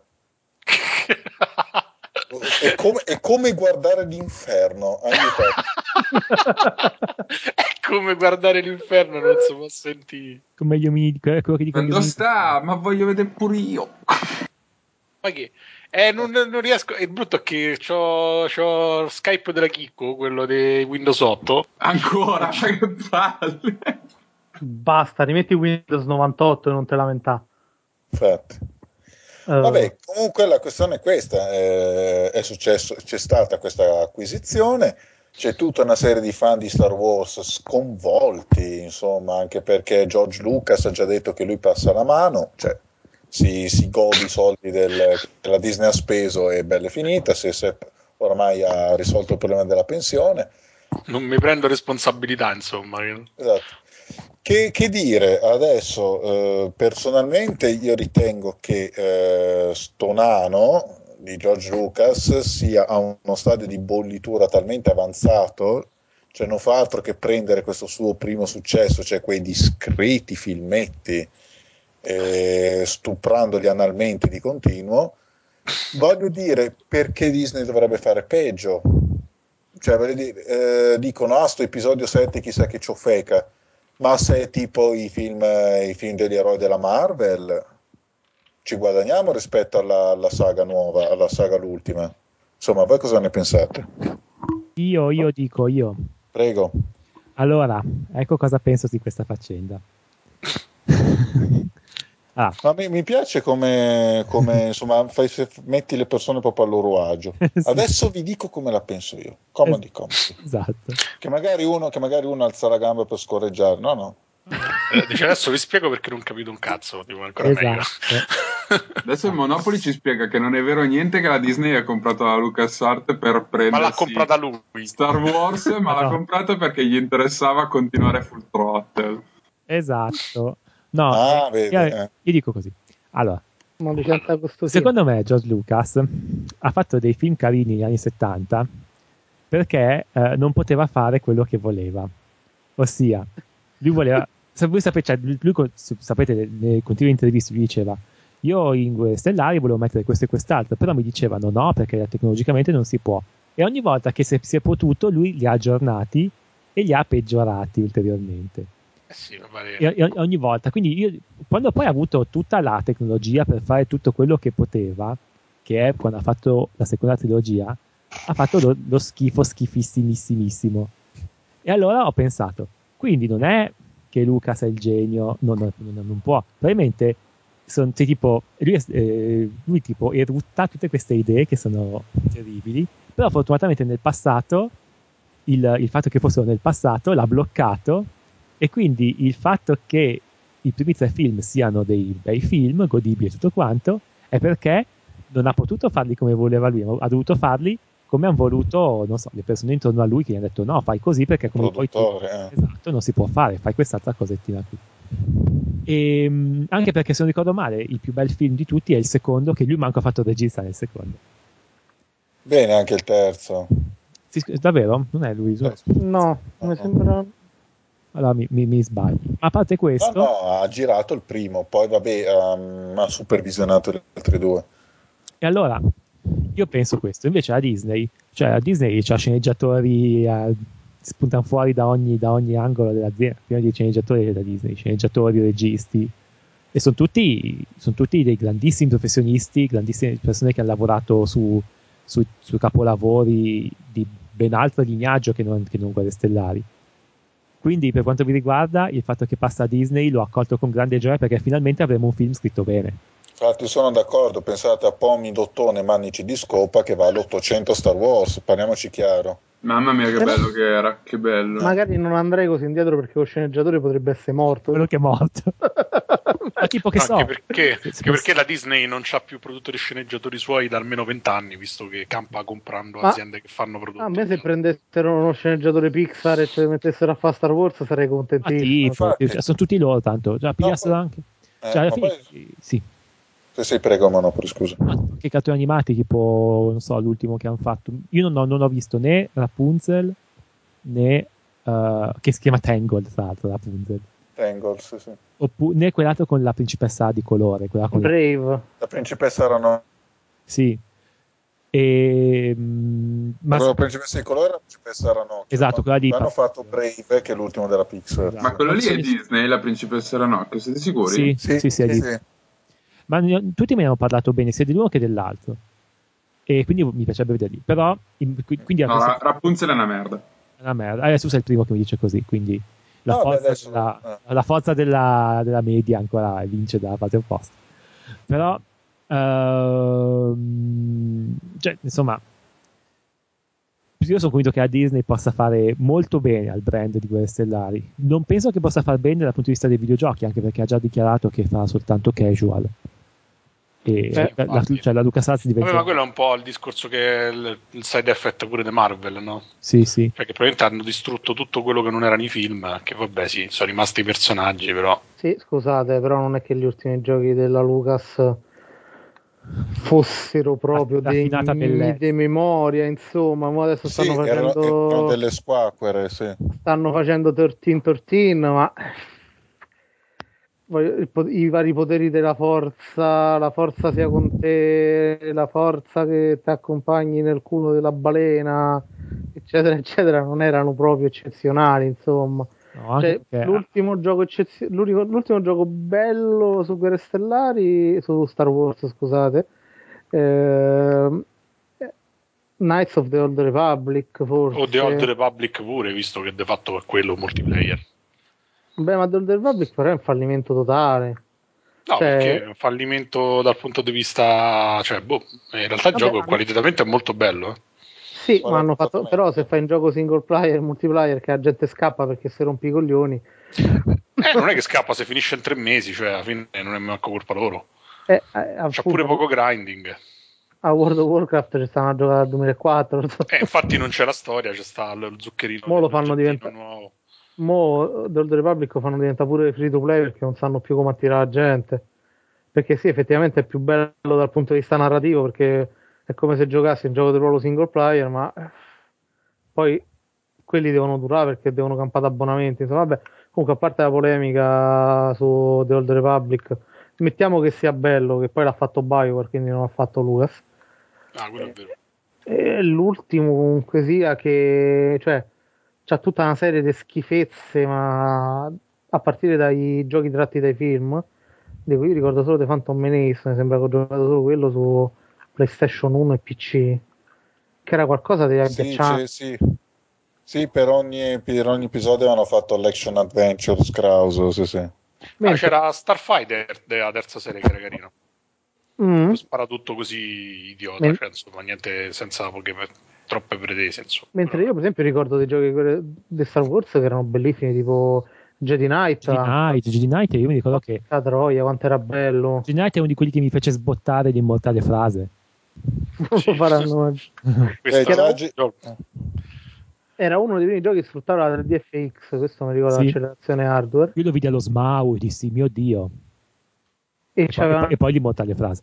e io mi ricordo un'altra cosa bellissima che è stato l'unico gioco che aveva i poteri della forza, diciamo, dinamici, cioè nel senso che tu effettivamente i livelli cambiavano a seconda del potere della forza che sceglievi, eh, accumulando punti esperienza, cosa che non hanno rifatto, eh, che non hanno più rifatto, cioè non- neanche quelli successivi, Jedi Knight Outcast, quelli che ha fatto Raven.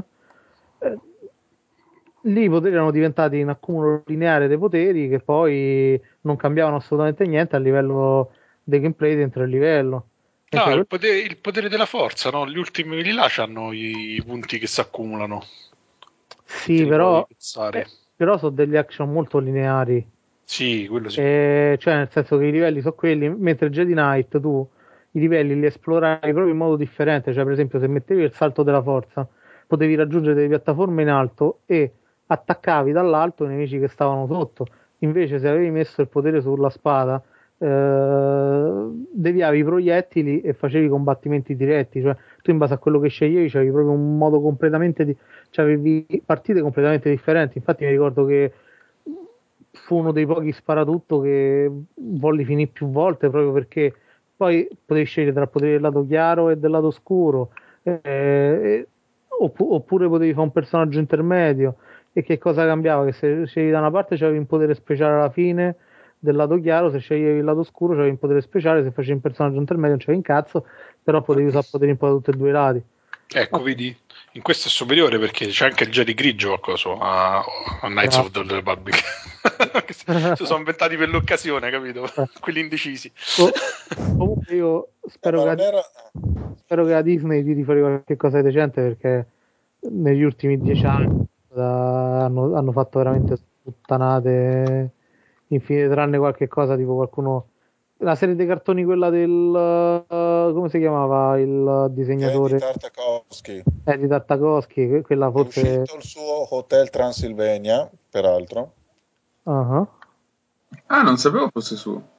Sì sì è suo è suo. Allora è da vedere cazzo.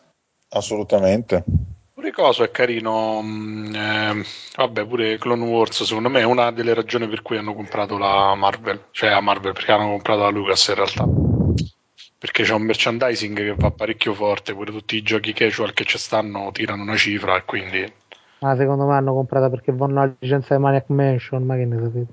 Esatto. Mm, ma ah, che... Sì, sì, io... penso anch'io così. A parte che io già lo dissi che il cartone di Tartakovsky è la cosa, l'opera audiovisiva più bella col marchio Star Wars, decisamente. Sì, quello sì, è vero. C'è sta pure una puntata in cui c'è io da giovane. Eh, I fans che dicevano, eh, ma è brutto, dura poco, è disegnato col popò, no, poi le puntate erano, duravano 5 minuti. Sì, col culo. Cioè, che io proprio, io leggevo sti commenti e si vedeva proprio il bozzo in corrispondenza del mio fegato perché, cioè, non, eri, fa... non, eri, contento. Eh, ma vi propongono una cosa un po' in grazia di Dio su sto cazzo di marchio di merda. Ma godetevelo o no? Vabbè, lasciamo perdere. Livello di odio sulla e poi su George Lucas. E 8.5. Oh, ok. Garantito. No, ma poi comunque George Lucas, parliamoci chiaro. George Lucas a metà anni 80, non ricordo l'anno esatto, se è stato 85-86, ha girato Howard e il destino del mondo. Non l'ha girato, ha fatto da supervisore. Ah. E infatti, secondo un mio amico, dentro Howard c'è George Lucas. Ah. Beh, potrebbe essere, è uguale. Beh, ma scusate, guardate quel film e dite, c'è il minimo dubbio che fosse già rincoglionito. a me piaceva tantissimo quando ero piccolo. A me piaceva, Anche a me è il mio film preferito. Poi, infatti, da, da bambino dicevo: Per me questo film è un capolavoro. Cioè, non è, più, non è bello, anzi, no, è più bello di cortocircuito. Ah, voi, guarda, io, ricordo, io da bambino, merda, ero... più bello di cortocircuito. E poi infatti io sono detto: Ma come è stato un flop? È tipo il film più bello della storia. Infatti. Invece è una schifo. No, da bambino... mi ricordo la prima volta l'ho visto con, con mio padre e a certo sembrava stava a finire, mio padre fa ah, vabbè finiva a dormire, invece poi c'è il pezzo del mostrone che è quella cosa più bella. Sì. tutti Io sono andato a svegliare mio padre perché... Ma i fan, comunque la gente si lamenta di quel film non tanto perché fosse più trash di altri film, perché all'epoca uscirono i film delle tartarughe ninja, tutte queste stronzate qui a pacchi proprio. Ma i fan si, si lamentarono perché in realtà c'è un certo distacco dal, dal personaggio originale di Howard il Papero che invece mi sembra di capire, non lo so in prima persona, mi sembra di capire che fosse una roba abbastanza dark e seria sì, sì. sì Era sì, una dark, cosa molto. Sì, dark e poi molto parodistico. Eh. Antieroica. Sì, Comunque, vero. se volete, c'è anche in DVD, eh? Se volete... Oh. ah, meno, meno male, va là. No, comunque mi avete ricordato che razza di rompicoglioni ero fin da bambino. Cioè, per me quel film era una squacquera i Goonies li ho sempre trovati un'insulsaggine. Io pure, io pure su quello ti do perfettamente ragione. Oh, che beste- ah, come, come, come, osate? Ci buttano giù in sito del Sudica, Vittorio. Staccate immediatamente giù in sito del Sudica. Cioè... No, ma veramente, cioè, sti quattro, cioè, sti bambini stronzi è una grotta. Cioè, ma, ma, ma, ma, ma cos'è un documentario su... Che cazzo Sulle grotte, è? sui bambini I stronzi. pirati, tette di Ma- minorenni, ma stiamo scherzando? Ma non sono, Ma ma c'era non sono slot, pirati. super slot. Eh, vabbè, sto co- con l'occhio... te- No, Ma slot no. Ma ci sono 3.000 horror con personaggi meglio di slot. Cioè. Ma non Ma poi- mangiano ma la poi- cioccolata. Il bambino che gli mettono la mano nel frullatore, ma stai scherzando? Non finiamo mai di piangere. Mi sembrano tutti idee del cazzo. Ma come? No, ma da- poi al, al cinema, no? Mi avevano portato al cinema a vedere, a vedere, non lo so, Hook.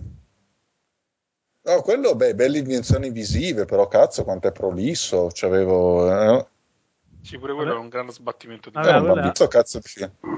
Poi quella- tutte queste smorfie che fa quell'attore che sembra fatto di gomma, Robin Williams. oh. Quella è la frase, quella è la fase um, Mitt Romney di Spielberg, uh, Hook. O anche il eh, Robin Hood di Kevin Costner. Quello era romantico. Non so, mi sembrava tutta una marchetta per Clint. Allora, ci sono dei film che Come ti che siamo passati da Howard il Papero a Robin Hood con Kevin Costner? No, è sul fatto, Effettivamente, sul fatto ci che sono io dei- già cagavo il cazzo da bambino quei film. Ci sono dei film che se li guardi da bambino ti piacciono, poi cresci e non ti piacciono più.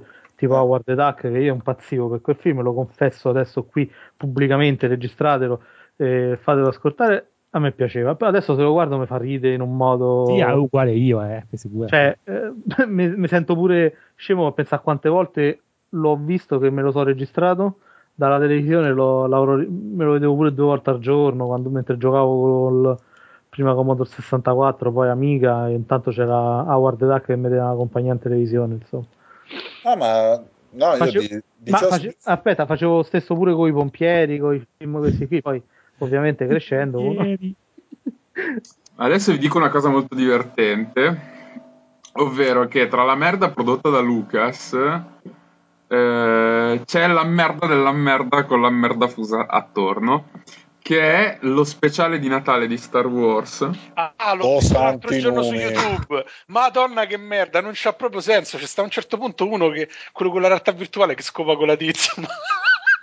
Una- Il Wookie che con la realtà virtuale c'è sta quella che dice le zuzzone e fa oh, oh, oh, oh. cioè è una cosa ridicola. È una roba che non c'ha un senso e soprattutto c'è dentro il cast originale, cazzo di Star Wars. Madonna santa. E ve- vedete, lì, lì George Lucas ha avuto campo libero ed ecco il bel risultato.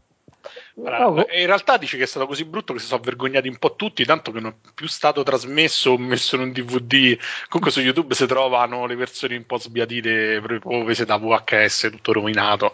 Comunque sono, sono contento che parlate di Star Wars ha stappato un tappo. Eh? Eh? Sì, sì. È, come, è stato come in Cristerio, è uscita tutta la merda insieme. Ah, sì, eh. in quel senso. No, però guarda, lo speciale di Natale ci stanno dei pezzi veramente imbarazzanti, specie questo qua in cui c'è sta il nonno di Ciubecca che gli regalano... Guarda, parte che c'è, c'è sta un filmato bellissimo di un tizio che commenta ci stanno 10 minuti interi fatti di grugniti della famiglia di Ciubecca che prepara da mangiare che la figlia che non vuole andare a lavare i piatti e la madre che gli sbrocca ovviamente tutto senza sottotitoli quindi è bellissimo tutti questi fanno ma che cos'è? Ma soprattutto, ma perché guardate sta roba? Ma che cazzo me ne frega dalla famiglia di Ciubecca che cucina? Scusa. No, ma quello è il bello perché c'è una leggenda su sta cosa, no? Quando è uscito fuori che la Disney era stata, si era comprata da Lucas, eh, sono cicciati su YouTube qualcuno che commentava potrebbero fare di nuovo questo. Cioè, allora me lo so visto perché c'è una leggenda dietro que- quello speciale, guarda. C'è sta anche un cartone animato di Star Wars dentro lo speciale di Natale di Star Wars che è quasi più insulso del film. La cosa veramente scandalosa. Però Vabbè, dai, sai cose insomma. belle della vita. Speriamo che, che la Disney chiuda la saga, insomma, dai.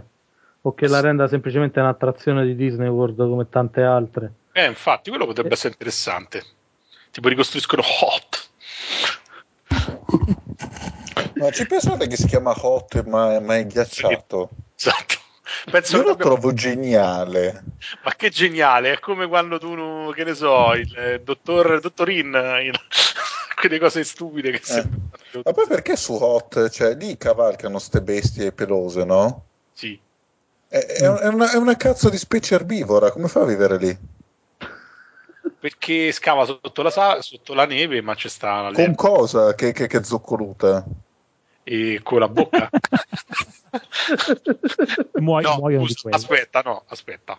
Sopra di quelli ci stanno o i Jedi o gli ribelli. Entrambi sono dotati di armi laser e praticamente questo è un sistema simbiotico, cioè il tizio spara sulla neve e si arriva all'erba e quelli mangiano. Voi lo sapete che sotto questa parte io metto la sigla di Quark, vero?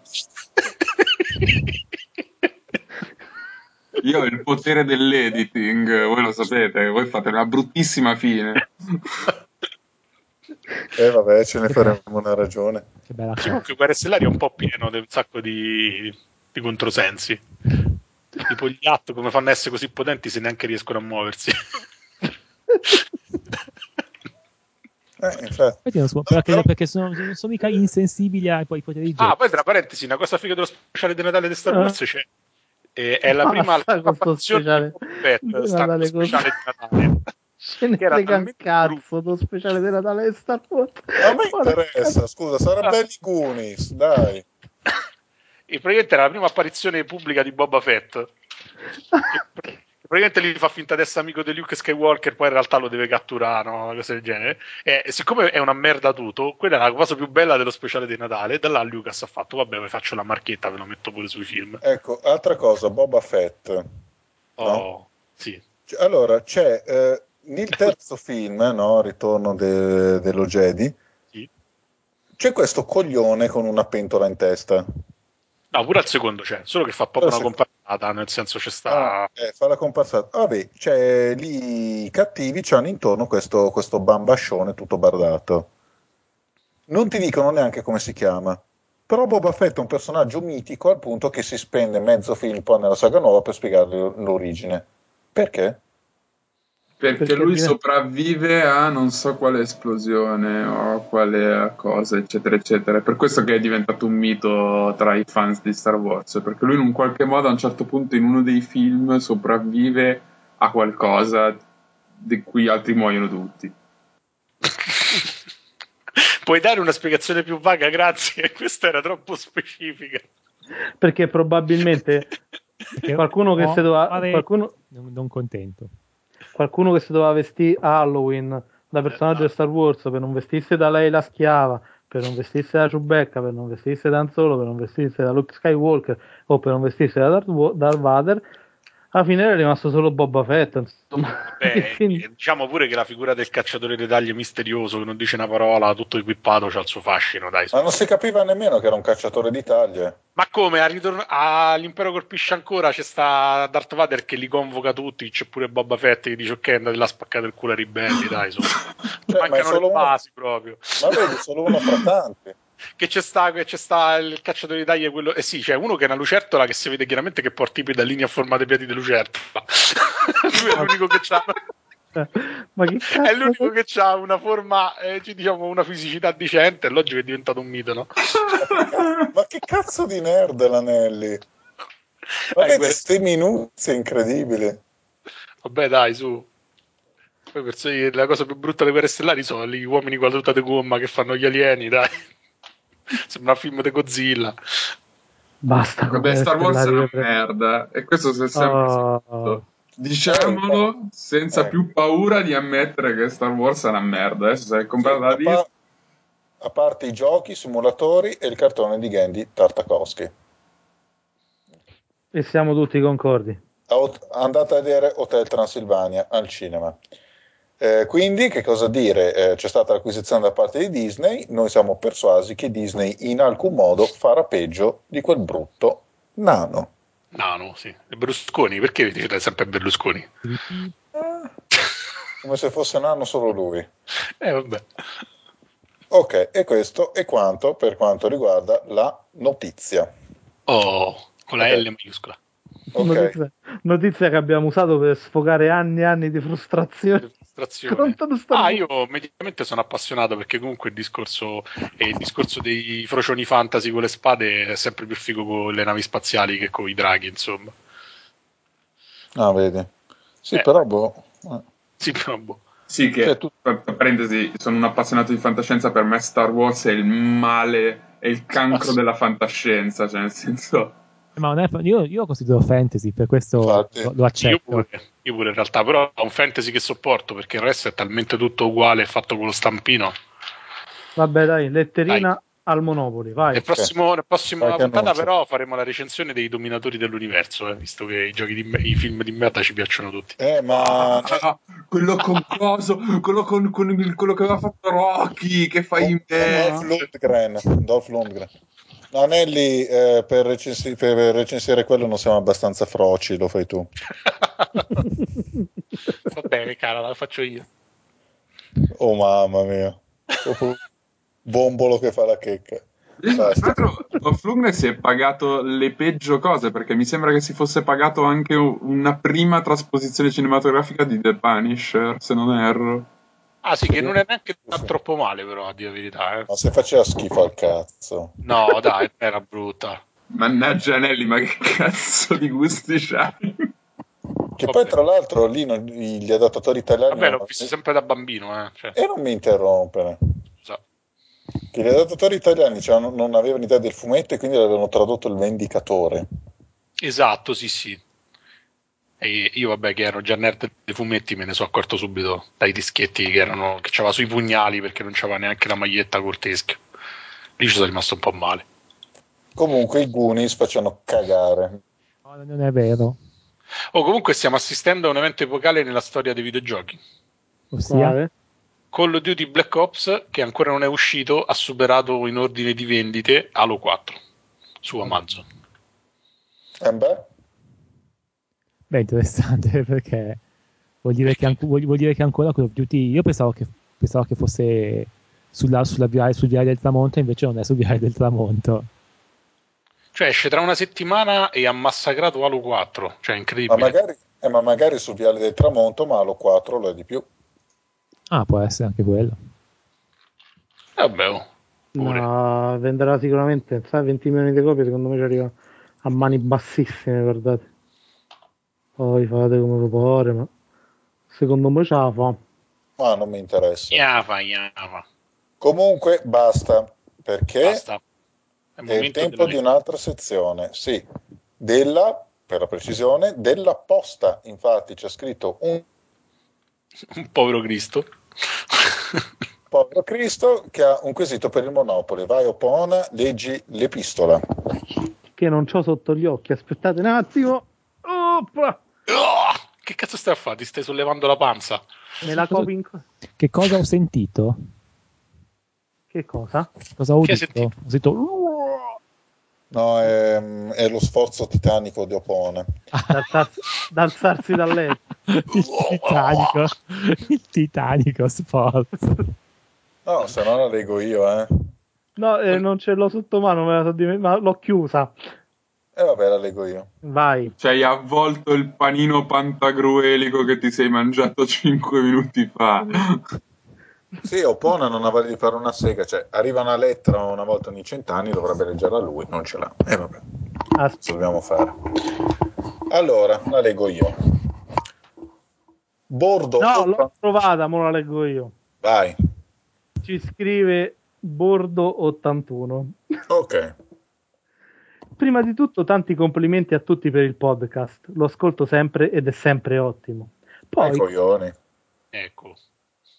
poi, come da titolo, avrei un dubbio su un argomento un po' tecnico riguardante i videogiochi e più per- precisamente mi chiedevo come mai, quando i motori grafici dei giochi arrancano e non riescono a gestire tutta la roba su schermo, in alcuni casi si verifica un rallentamento dell'azione, in altri una perdita di frame rate.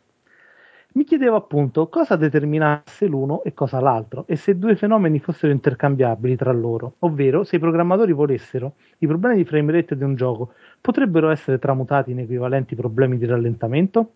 Ad esempio, avrebbe fatto comodo in Skyrim, nei momenti più concitati, un bel rallentamento dell'azione piuttosto che un calo di frame rate, in quanto nel primo caso si ha addirittura un vantaggio in termini di controllo.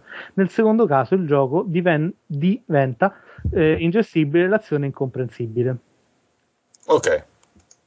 Caro lettore che non ci hai neanche salutato, noi Stato, ti, risp- infatti, stavo per rimarcare questa cosa. eh. ti- ti rispon- ti facciamo rispondere da Alessandro con amore. Si è messo nudo per risponderti. Vai, Alessandro. non- Sì, sì. non- non ho sì. vestiti addosso. E è immerso e è tutto oliato. sì. Oleoso. Se tocca, che schifo. brr. Sì, sì, sì, infatti. Eccomi qui, buongiorno. Chi Allora- disprezza compra anelli. eh. Sì. Fammi Ehm, tuo. Allora, le, i le due, le due cose che il nostro lettore fa presente sono i due comportamenti che succedono quando appunto il, si, si mandano troppe cose da disegnare o, cioè, o tro- troppe cose vengono calcolate da- dal processore non ci sta dietro, quindi ci mette più di 8 millisecondi e quindi si, si perde, si- si perde la qualità. E quindi il, sistema o, o perde frame oppure come appunto lui, lui fa presente ehm, il, il gioco tipo proprio diventa più lento e in realtà funziona quando il gioco diventa più lento cioè tipo va avanti più piano va, è, è un errore è di programmazione perché in pratica quando succede questo vuol dire che il gioco non è stato programmato eh, basa- basandosi sul tempo ma basandosi sui frame. Quindi tipo io dico eh, non dico tipo aspetto un secondo dico aspetto 20 frame perché io so che più o meno 20 frame andrà sempre bene. Quando non va bene aspetta 20 frame allora vuol dire che eh, lui comunque li aspetta 20 quindi siccome un frame è più lungo aspetterà di, me- aspetterà di più. Questo, questo è il motivo per cui per esempio se oggi giocate a eh, Wing Commander eh, con eh, DOSBox senza nessuna impostazione oppure se, pigliate, se vi pigliate tipo un, eh, un Pentium ci mettete un Pentium il primo Pentium e giocate a Wing Commander eh, va super mega veloce perché? Perché, perché chi ha fatto il, il gioco, ossia Chris Roberts, eh, non l'ha programmato considerando i, i- cioè facendo passare il tempo tramite il tempo, ma tramite i frame. Quindi, siccome adesso su, sui PC più potenti un frame ci mette molto meno a farlo, il gioco scanna come una bestia. E quindi ehm, lui chiedeva anche se non si potesse fare che si sceglie un modo o l'altro. E in realtà, se si sceglie di utilizzare la soluzione dei frame, in multiplayer il gioco non è più, eh, non è più bilanciato perché chi, fare, chi, chi va chi, ha- fa più frame eh, va più veloce, chi invece ne fa meno va più lento, quindi non è bilanciato. C'era il caso della- del, del salto di Doom 3, che- di, di Quake 3, dove in pratica se io avevo un PC che faceva una valanga di frame facevo i salti più lunghi, cosa che dava un, un vantaggio. E sì, Un altro, un altro genere in cui si usava, cioè si usava più che altro si abusava il sistema era sugli spar- gli sparatutto maniacali giapponesi ah, che c'erano hardware dedicato e lì è tutto programmato al frame perché tanto l'hardware è quello. Poi nelle scene, in alcune sezioni, specialmente la cave, mi pare che lo sfruttava volutamente per, per rendere più gestibili le scene incasinate. Mhm. Cioè, cioè, perché là ci stanno delle situazioni in cui ci sono talmente tanti proiettili che il gioco rallenta perché non ce la fa a mantenere eh, lo step eh, a frame costante e però pare che sia stata una scelta di design ben precisa per rendere alcune sezioni un po' anche un po' più spettacolari perché se no non ti rendi conto di quello che succede anche perché sarebbe stato facile evitare che ci fossero così tanti proiettili durante il test Ah, beh, sì. A questo punto sfruttiamo questa cosa per, per? No, per fare una domanda eh, laterale Alessandro. Laterale. Quando si sceglie se fare andare un gioco, questo soprattutto su console, è vero, sulle ultime console, a 30 o a 60 frame al secondo, Sì, che considerazioni si fanno? si fanno la prima di tutte, la prima- la- in pratica il gioco si va, quando va al sessantesimo va, va più fluido e questo è il motivo per cui si sceglie di farlo. Ci sono generi, ci sono generi in cui se uno prende al sessantesimo eh, noti troppo il movimento tra un frame e l'altro, tipo che so, Sonic che, che è veloce. La, la- la- considerazione più importante che si fa è il fatto che al sessantesimo c'hai la metà del tempo che è il trentesimo per fare il tuo frame e quindi quel- la configurazione di performance è la prima, configura- la prima considerazione che viene compiuta. E quando si va al sessantesimo, comunque si sa che cioè, sono premiato ci sono 16 millisecondi, quindi si, si sistema tutto quanto. Che se, se, si fa il gioco che funziona basato sul tempo, farlo al, al, al sessantesimo, al trentesimo, al centesimo, cambia, non cambia niente, è la stessa cosa.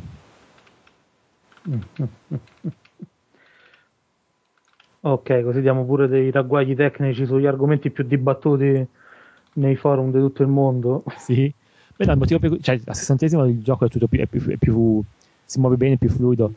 Uh, per esempio, a mio parere, al sessantesimo non serve il motion, il blur che si mette sulla camera mm-hmm. per, per, per, simulare, uh, per, simulare, quello che succede con la telecamera, perché secondo me è, è fluido abbastanza da non, da non, infastidire.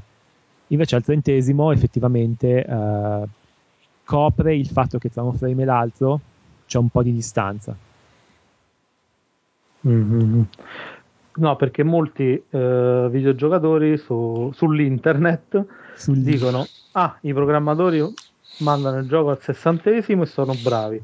Ah, lo mandano al trentesimo, quindi non sono bravi. non sono bravi. In realtà la scelta può dipendere da vari fattori, soprattutto quanto, quanta roba ci metti. Insomma. Eh, infatti, pure quello, perché insomma non è proprio uguale.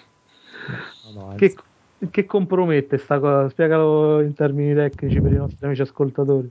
Allora, al sessantesimo si hanno 16 millisecondi per fare un frame, al trentesimo si hanno 33 millisecondi per fare un frame. Quindi, i, a, a, a, quando si va al sessantesimo si ha la metà del tempo sia sulla GPU che sulla CPU. Quindi di colpo eh, si ha la metà del tempo, quindi si possono disegnare meno cose, si possono elaborare meno cose. Cioè, questo è quanto, nel senso che questa è la faccenda. Infatti al sessantesimo ci sono, per esempio, Ninja Gaiden che gira bene al sessantesimo e, ed è bello da vedere. In realtà è bello da vedere perché è un gioco piccolo, limitato, uh, non fa vedere tante cose. Quelle cose che fa vedere le fa vedere bene, però uh, sono tutte le cose ottimizzate al vertice e infatti la maggior parte del tempo che si spende quando si fa giochi al sessantesimo sta nell'ottimizzazione di tutto, tutto, tutto. Posso dire perché tra qualche giorno esce l'ultimo gioco che ho fatto in Codemasters che è Formula 1 Race Driver, Race Stars, che, eh, che va al sessantesimo. E pur essendo cartunoso è stato un incubo, è stato un incubo far andare al sessantesimo fisso. Perché, perché um, ci sono un sacco di cose che devono comparire, ci sono un sacco di problemi, un sacco di effetti, effetti, un sacco di particelle ma sulla base di che era stato deciso di farlo andare al sessantesimo? Solo perché era un gioco di guida e quindi era più fluido o era anche una scelta di marketing sotto certi punti di vista? No, no, era interamente una scelta di, una scelta di, uh, di gameplay, nel senso che mm. i giochi di quel genere lì, ossia il genere... Um, uh, che, il genere è quello stile Mario Kart. Ah, sì. Vanno, ben, cioè vanno meglio al sessantesimo perché un gioco di giochi frenetici con, con le macchine che, che, vanno velocemente sulla, sul tracciato rendono davvero meglio al sessantesimo cioè tipo Mario Kart a mio parere rende molto meglio di Sonic che va al trentesimo mm. e si nota cioè giocando a Sonic dici che palle cioè, sembra, sembra, cioè, sembra, scattoso ma non è scattoso è semplicemente che tra un frame e l'altro c'è talmente tanta distanza che sembra scattoso sì, poi le macchine effettivamente si muovono velocemente, quindi sono date più perché coprono tanto spazio. Quel... Sì. Esatto, esatto quello. Invece al sessantesimo, no, al sessantesimo è tutto bello fluido, felice. Però è stato veramente un, uh, un disastro, in particolare su PS3. Vabbè, quello si sa, insomma, ormai. Manco lo store riescono a far girare fluido, quindi. Madonna. Eh, sono, sono legato al dito, eh. Anelio ha il suo repertorio di trollate ogni tanto. Eh.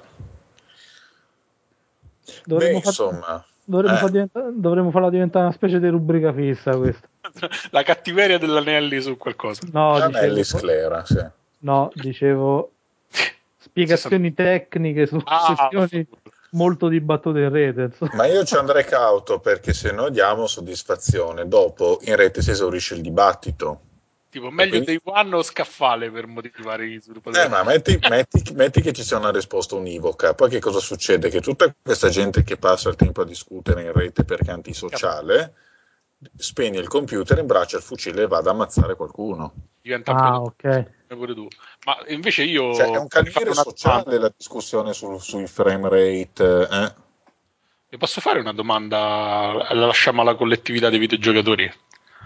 Perché dopo l'ultimo aggiornamento della PS3 c'è l'icona di SingStar che non si può togliere dalla sezione dei giochi? È una cosa che vorrei tanto, tanto, tanto sapere anch'io. Ma è vera sta Che- cosa? Quindi... Sì, è in- sì. intoglibile. È intogliibile, è veramente fastidiosa anche perché fa la figura del checcone immondo che gioca a SingStar e questo non deve succedere. Ma anche, ma anche se uno non c'è il gioco? E il Che gioco sempre- adesso si scarica perché il, il download è free, paghi solo le canzoni. Solo Ah. che c'è l'iconciona di SingStar che cambia forma se c'hai il gioco installato o meno, che però è sempre presente. È fastidiosa quasi quanto PlayStation Home, che fortunatamente si può disinstallare però. Ma PlayStation Home esiste ancora, ne hanno fatto qualcosa. Boh, non lo so, io ero rimasto a quando Monopoly lo usava per adescare. Ma hai usato, non è vero, le menzogne. Ma adesso anche che ci Eh, andava, infatti, ci andava nessuno. Gli uomini, no le donne. Faceva finta Ma fosse una donna. Com'era? Ma non ci andava questa ne- merda, dai, che chiudiamo con- in bellezza. ma non ci andava nessuno che su Home c'avevano, c'aveva più utenti on live che Addescava tettine minorenni. Povero on live, è, mo- è morto, è morto male. Adesso è morto, cioè tipo se io mi collego i server non ci sono oppure... Ah, l'hanno comprato per 4 milioni e mezzo di dollari, mo ce lo, lo detiene un'altra azienda. Ma in realtà il servizio continua a essere attivo. Ma appena, 4 milioni e mezzo a più. Perché, sai, cioè, non è che sia... Eh, ma tanto ci gioca nessuno.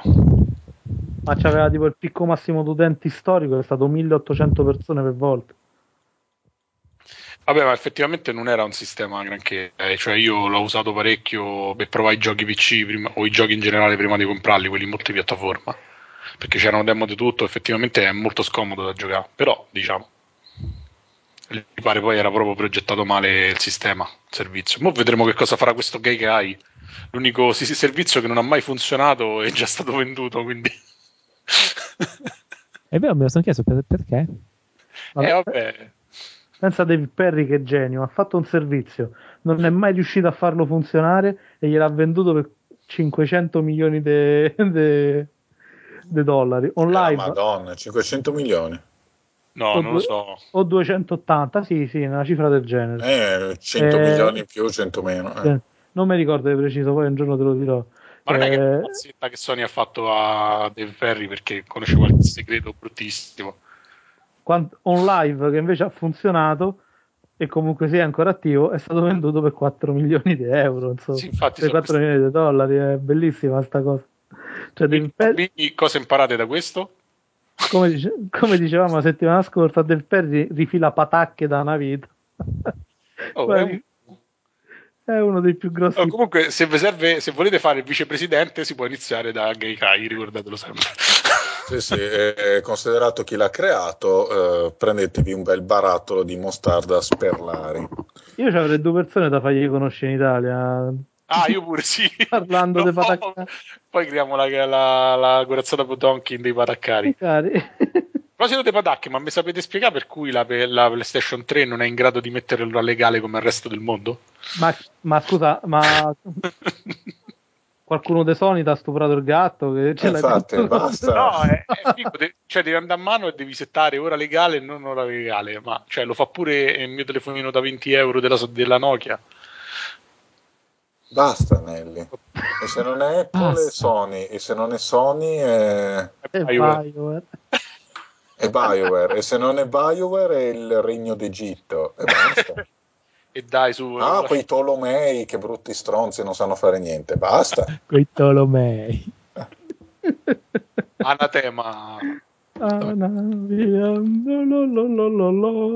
Vabbè, eh, Simone è partito.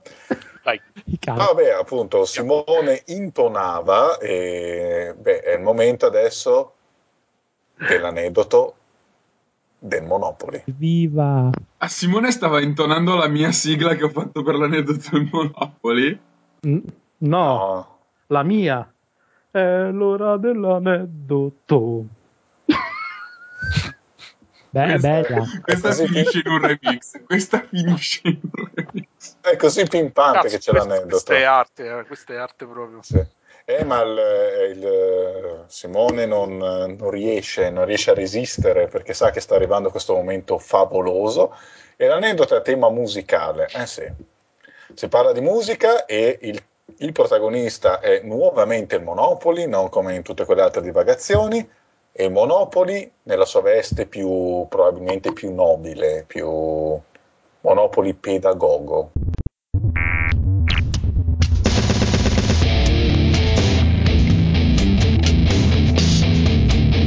E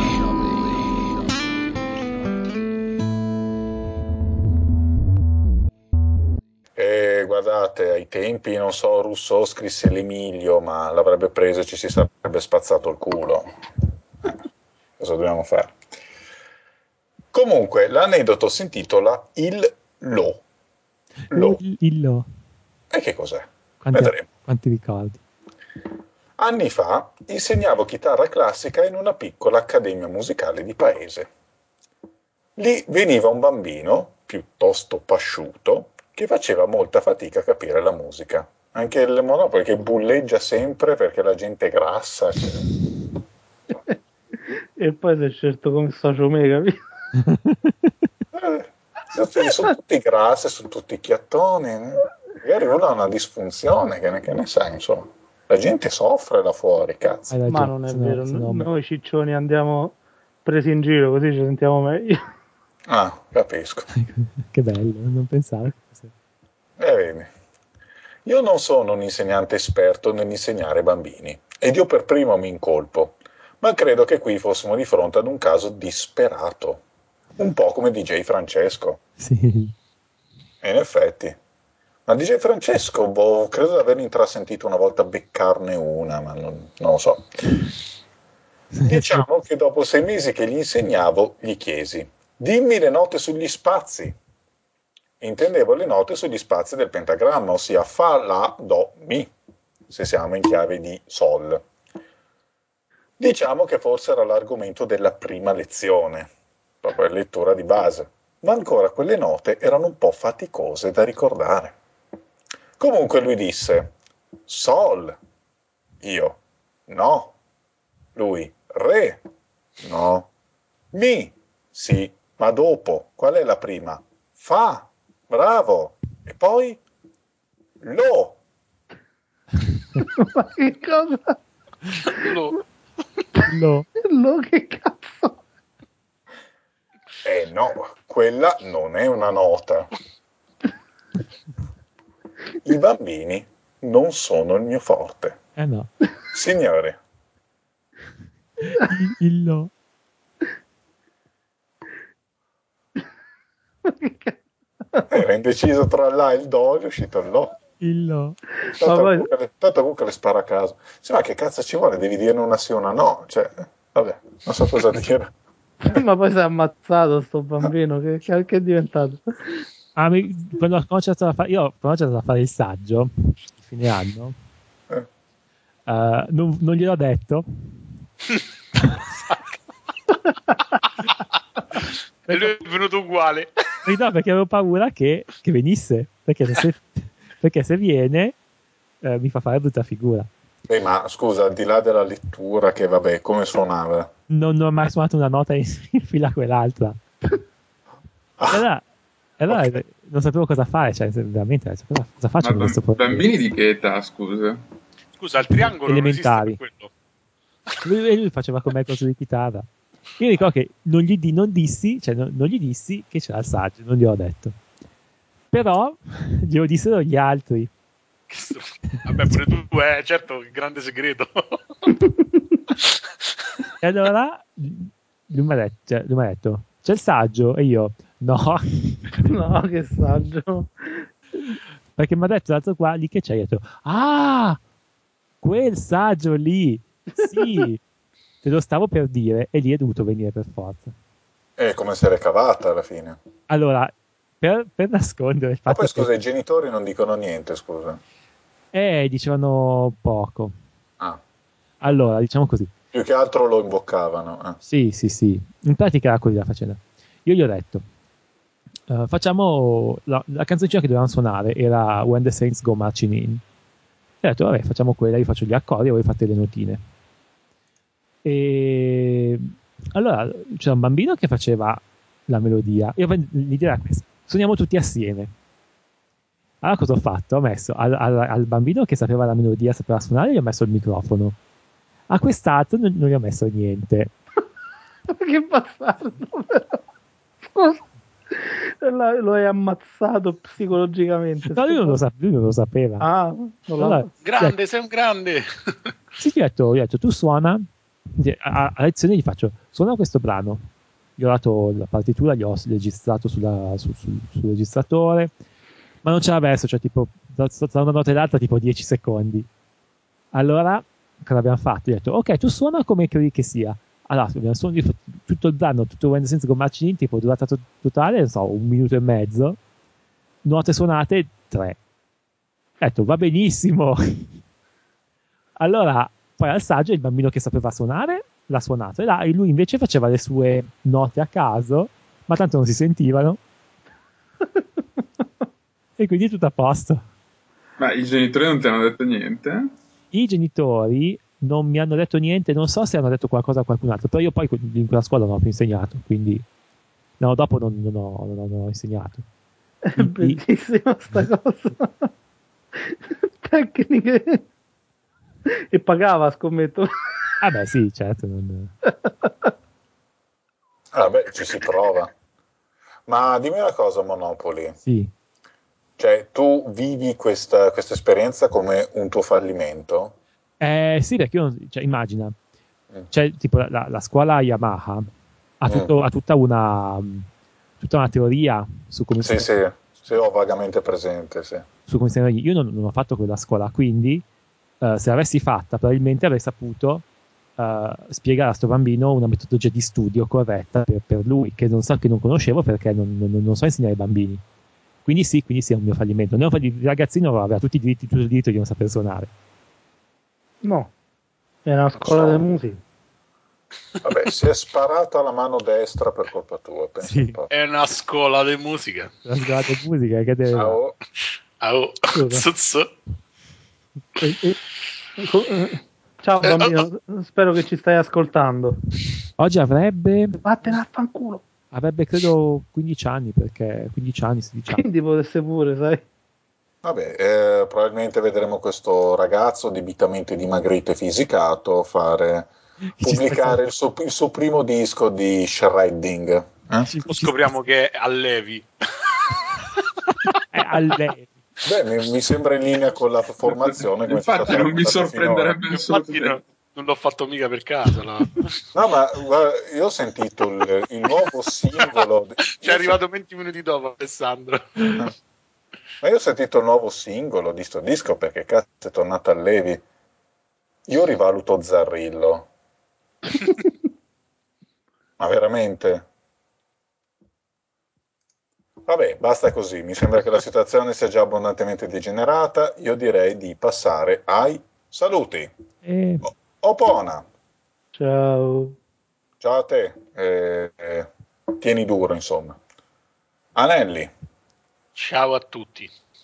Ciao Anelli, e mi raccomando non fare più battute su Miyamoto. Monopoli. Ciao a tutti. Eh, eh, eh, Basta. Ciao a te, Monopoli, mi raccomando non insegnare più ai ragazzini. No, no. Jimmy. Sono indeciso tra esplosioni nucleari oppure suono della trombetta. Voi cosa suggerite per le battute dell'Anelli? Ma eh, sì, ci vorrebbe, non so, proprio il silenzio, ma quello della morte. No, oppure quello del deserto col cespuglio che rotola. Sì, quello del cespuglio mi piace, voglio. voglio. Eh dai, eh. dai, quello lì, approvato. Bene, eh, dunque la sigla di, di, testa era il tema di Last Ninja 3, composto da Rain Owehand, io non so pronunciare l'olandese, non rompetemi le palle, arrangiato ed eseguito da Alessandro Monopoli. La sigla di coda invece è A Kiss to Build a Dream On, eh, canzone interpretata da Lewis Armstrong. Che cosa c'entra? Beh, è, è nel filmato di apertura di Fallout 2. Detto questo, io vi saluto e eh, vi do appuntamento alla prossima e mi raccomando, non piangete perché Disney ha comprato Lucasfilm, è meglio. Ciao. Ciao.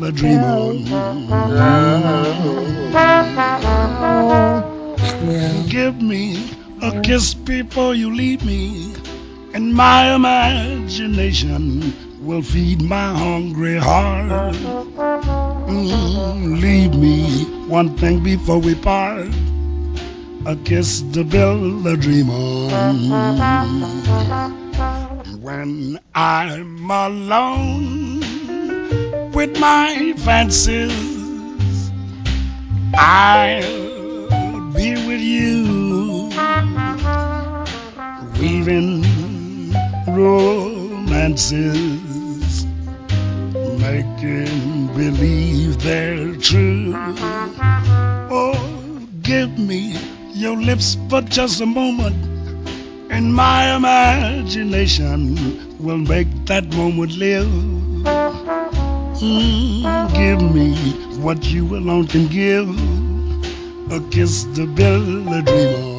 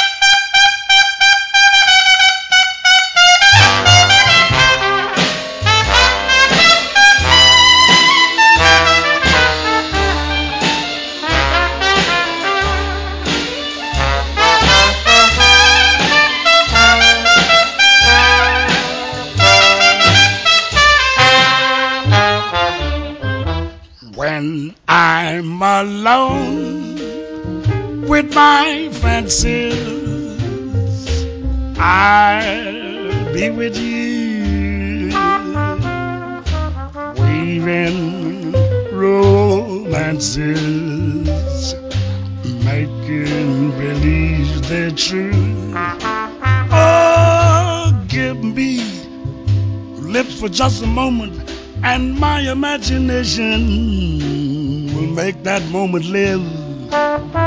Oh, give me what you alone can give. I'll kiss the pill a dream of.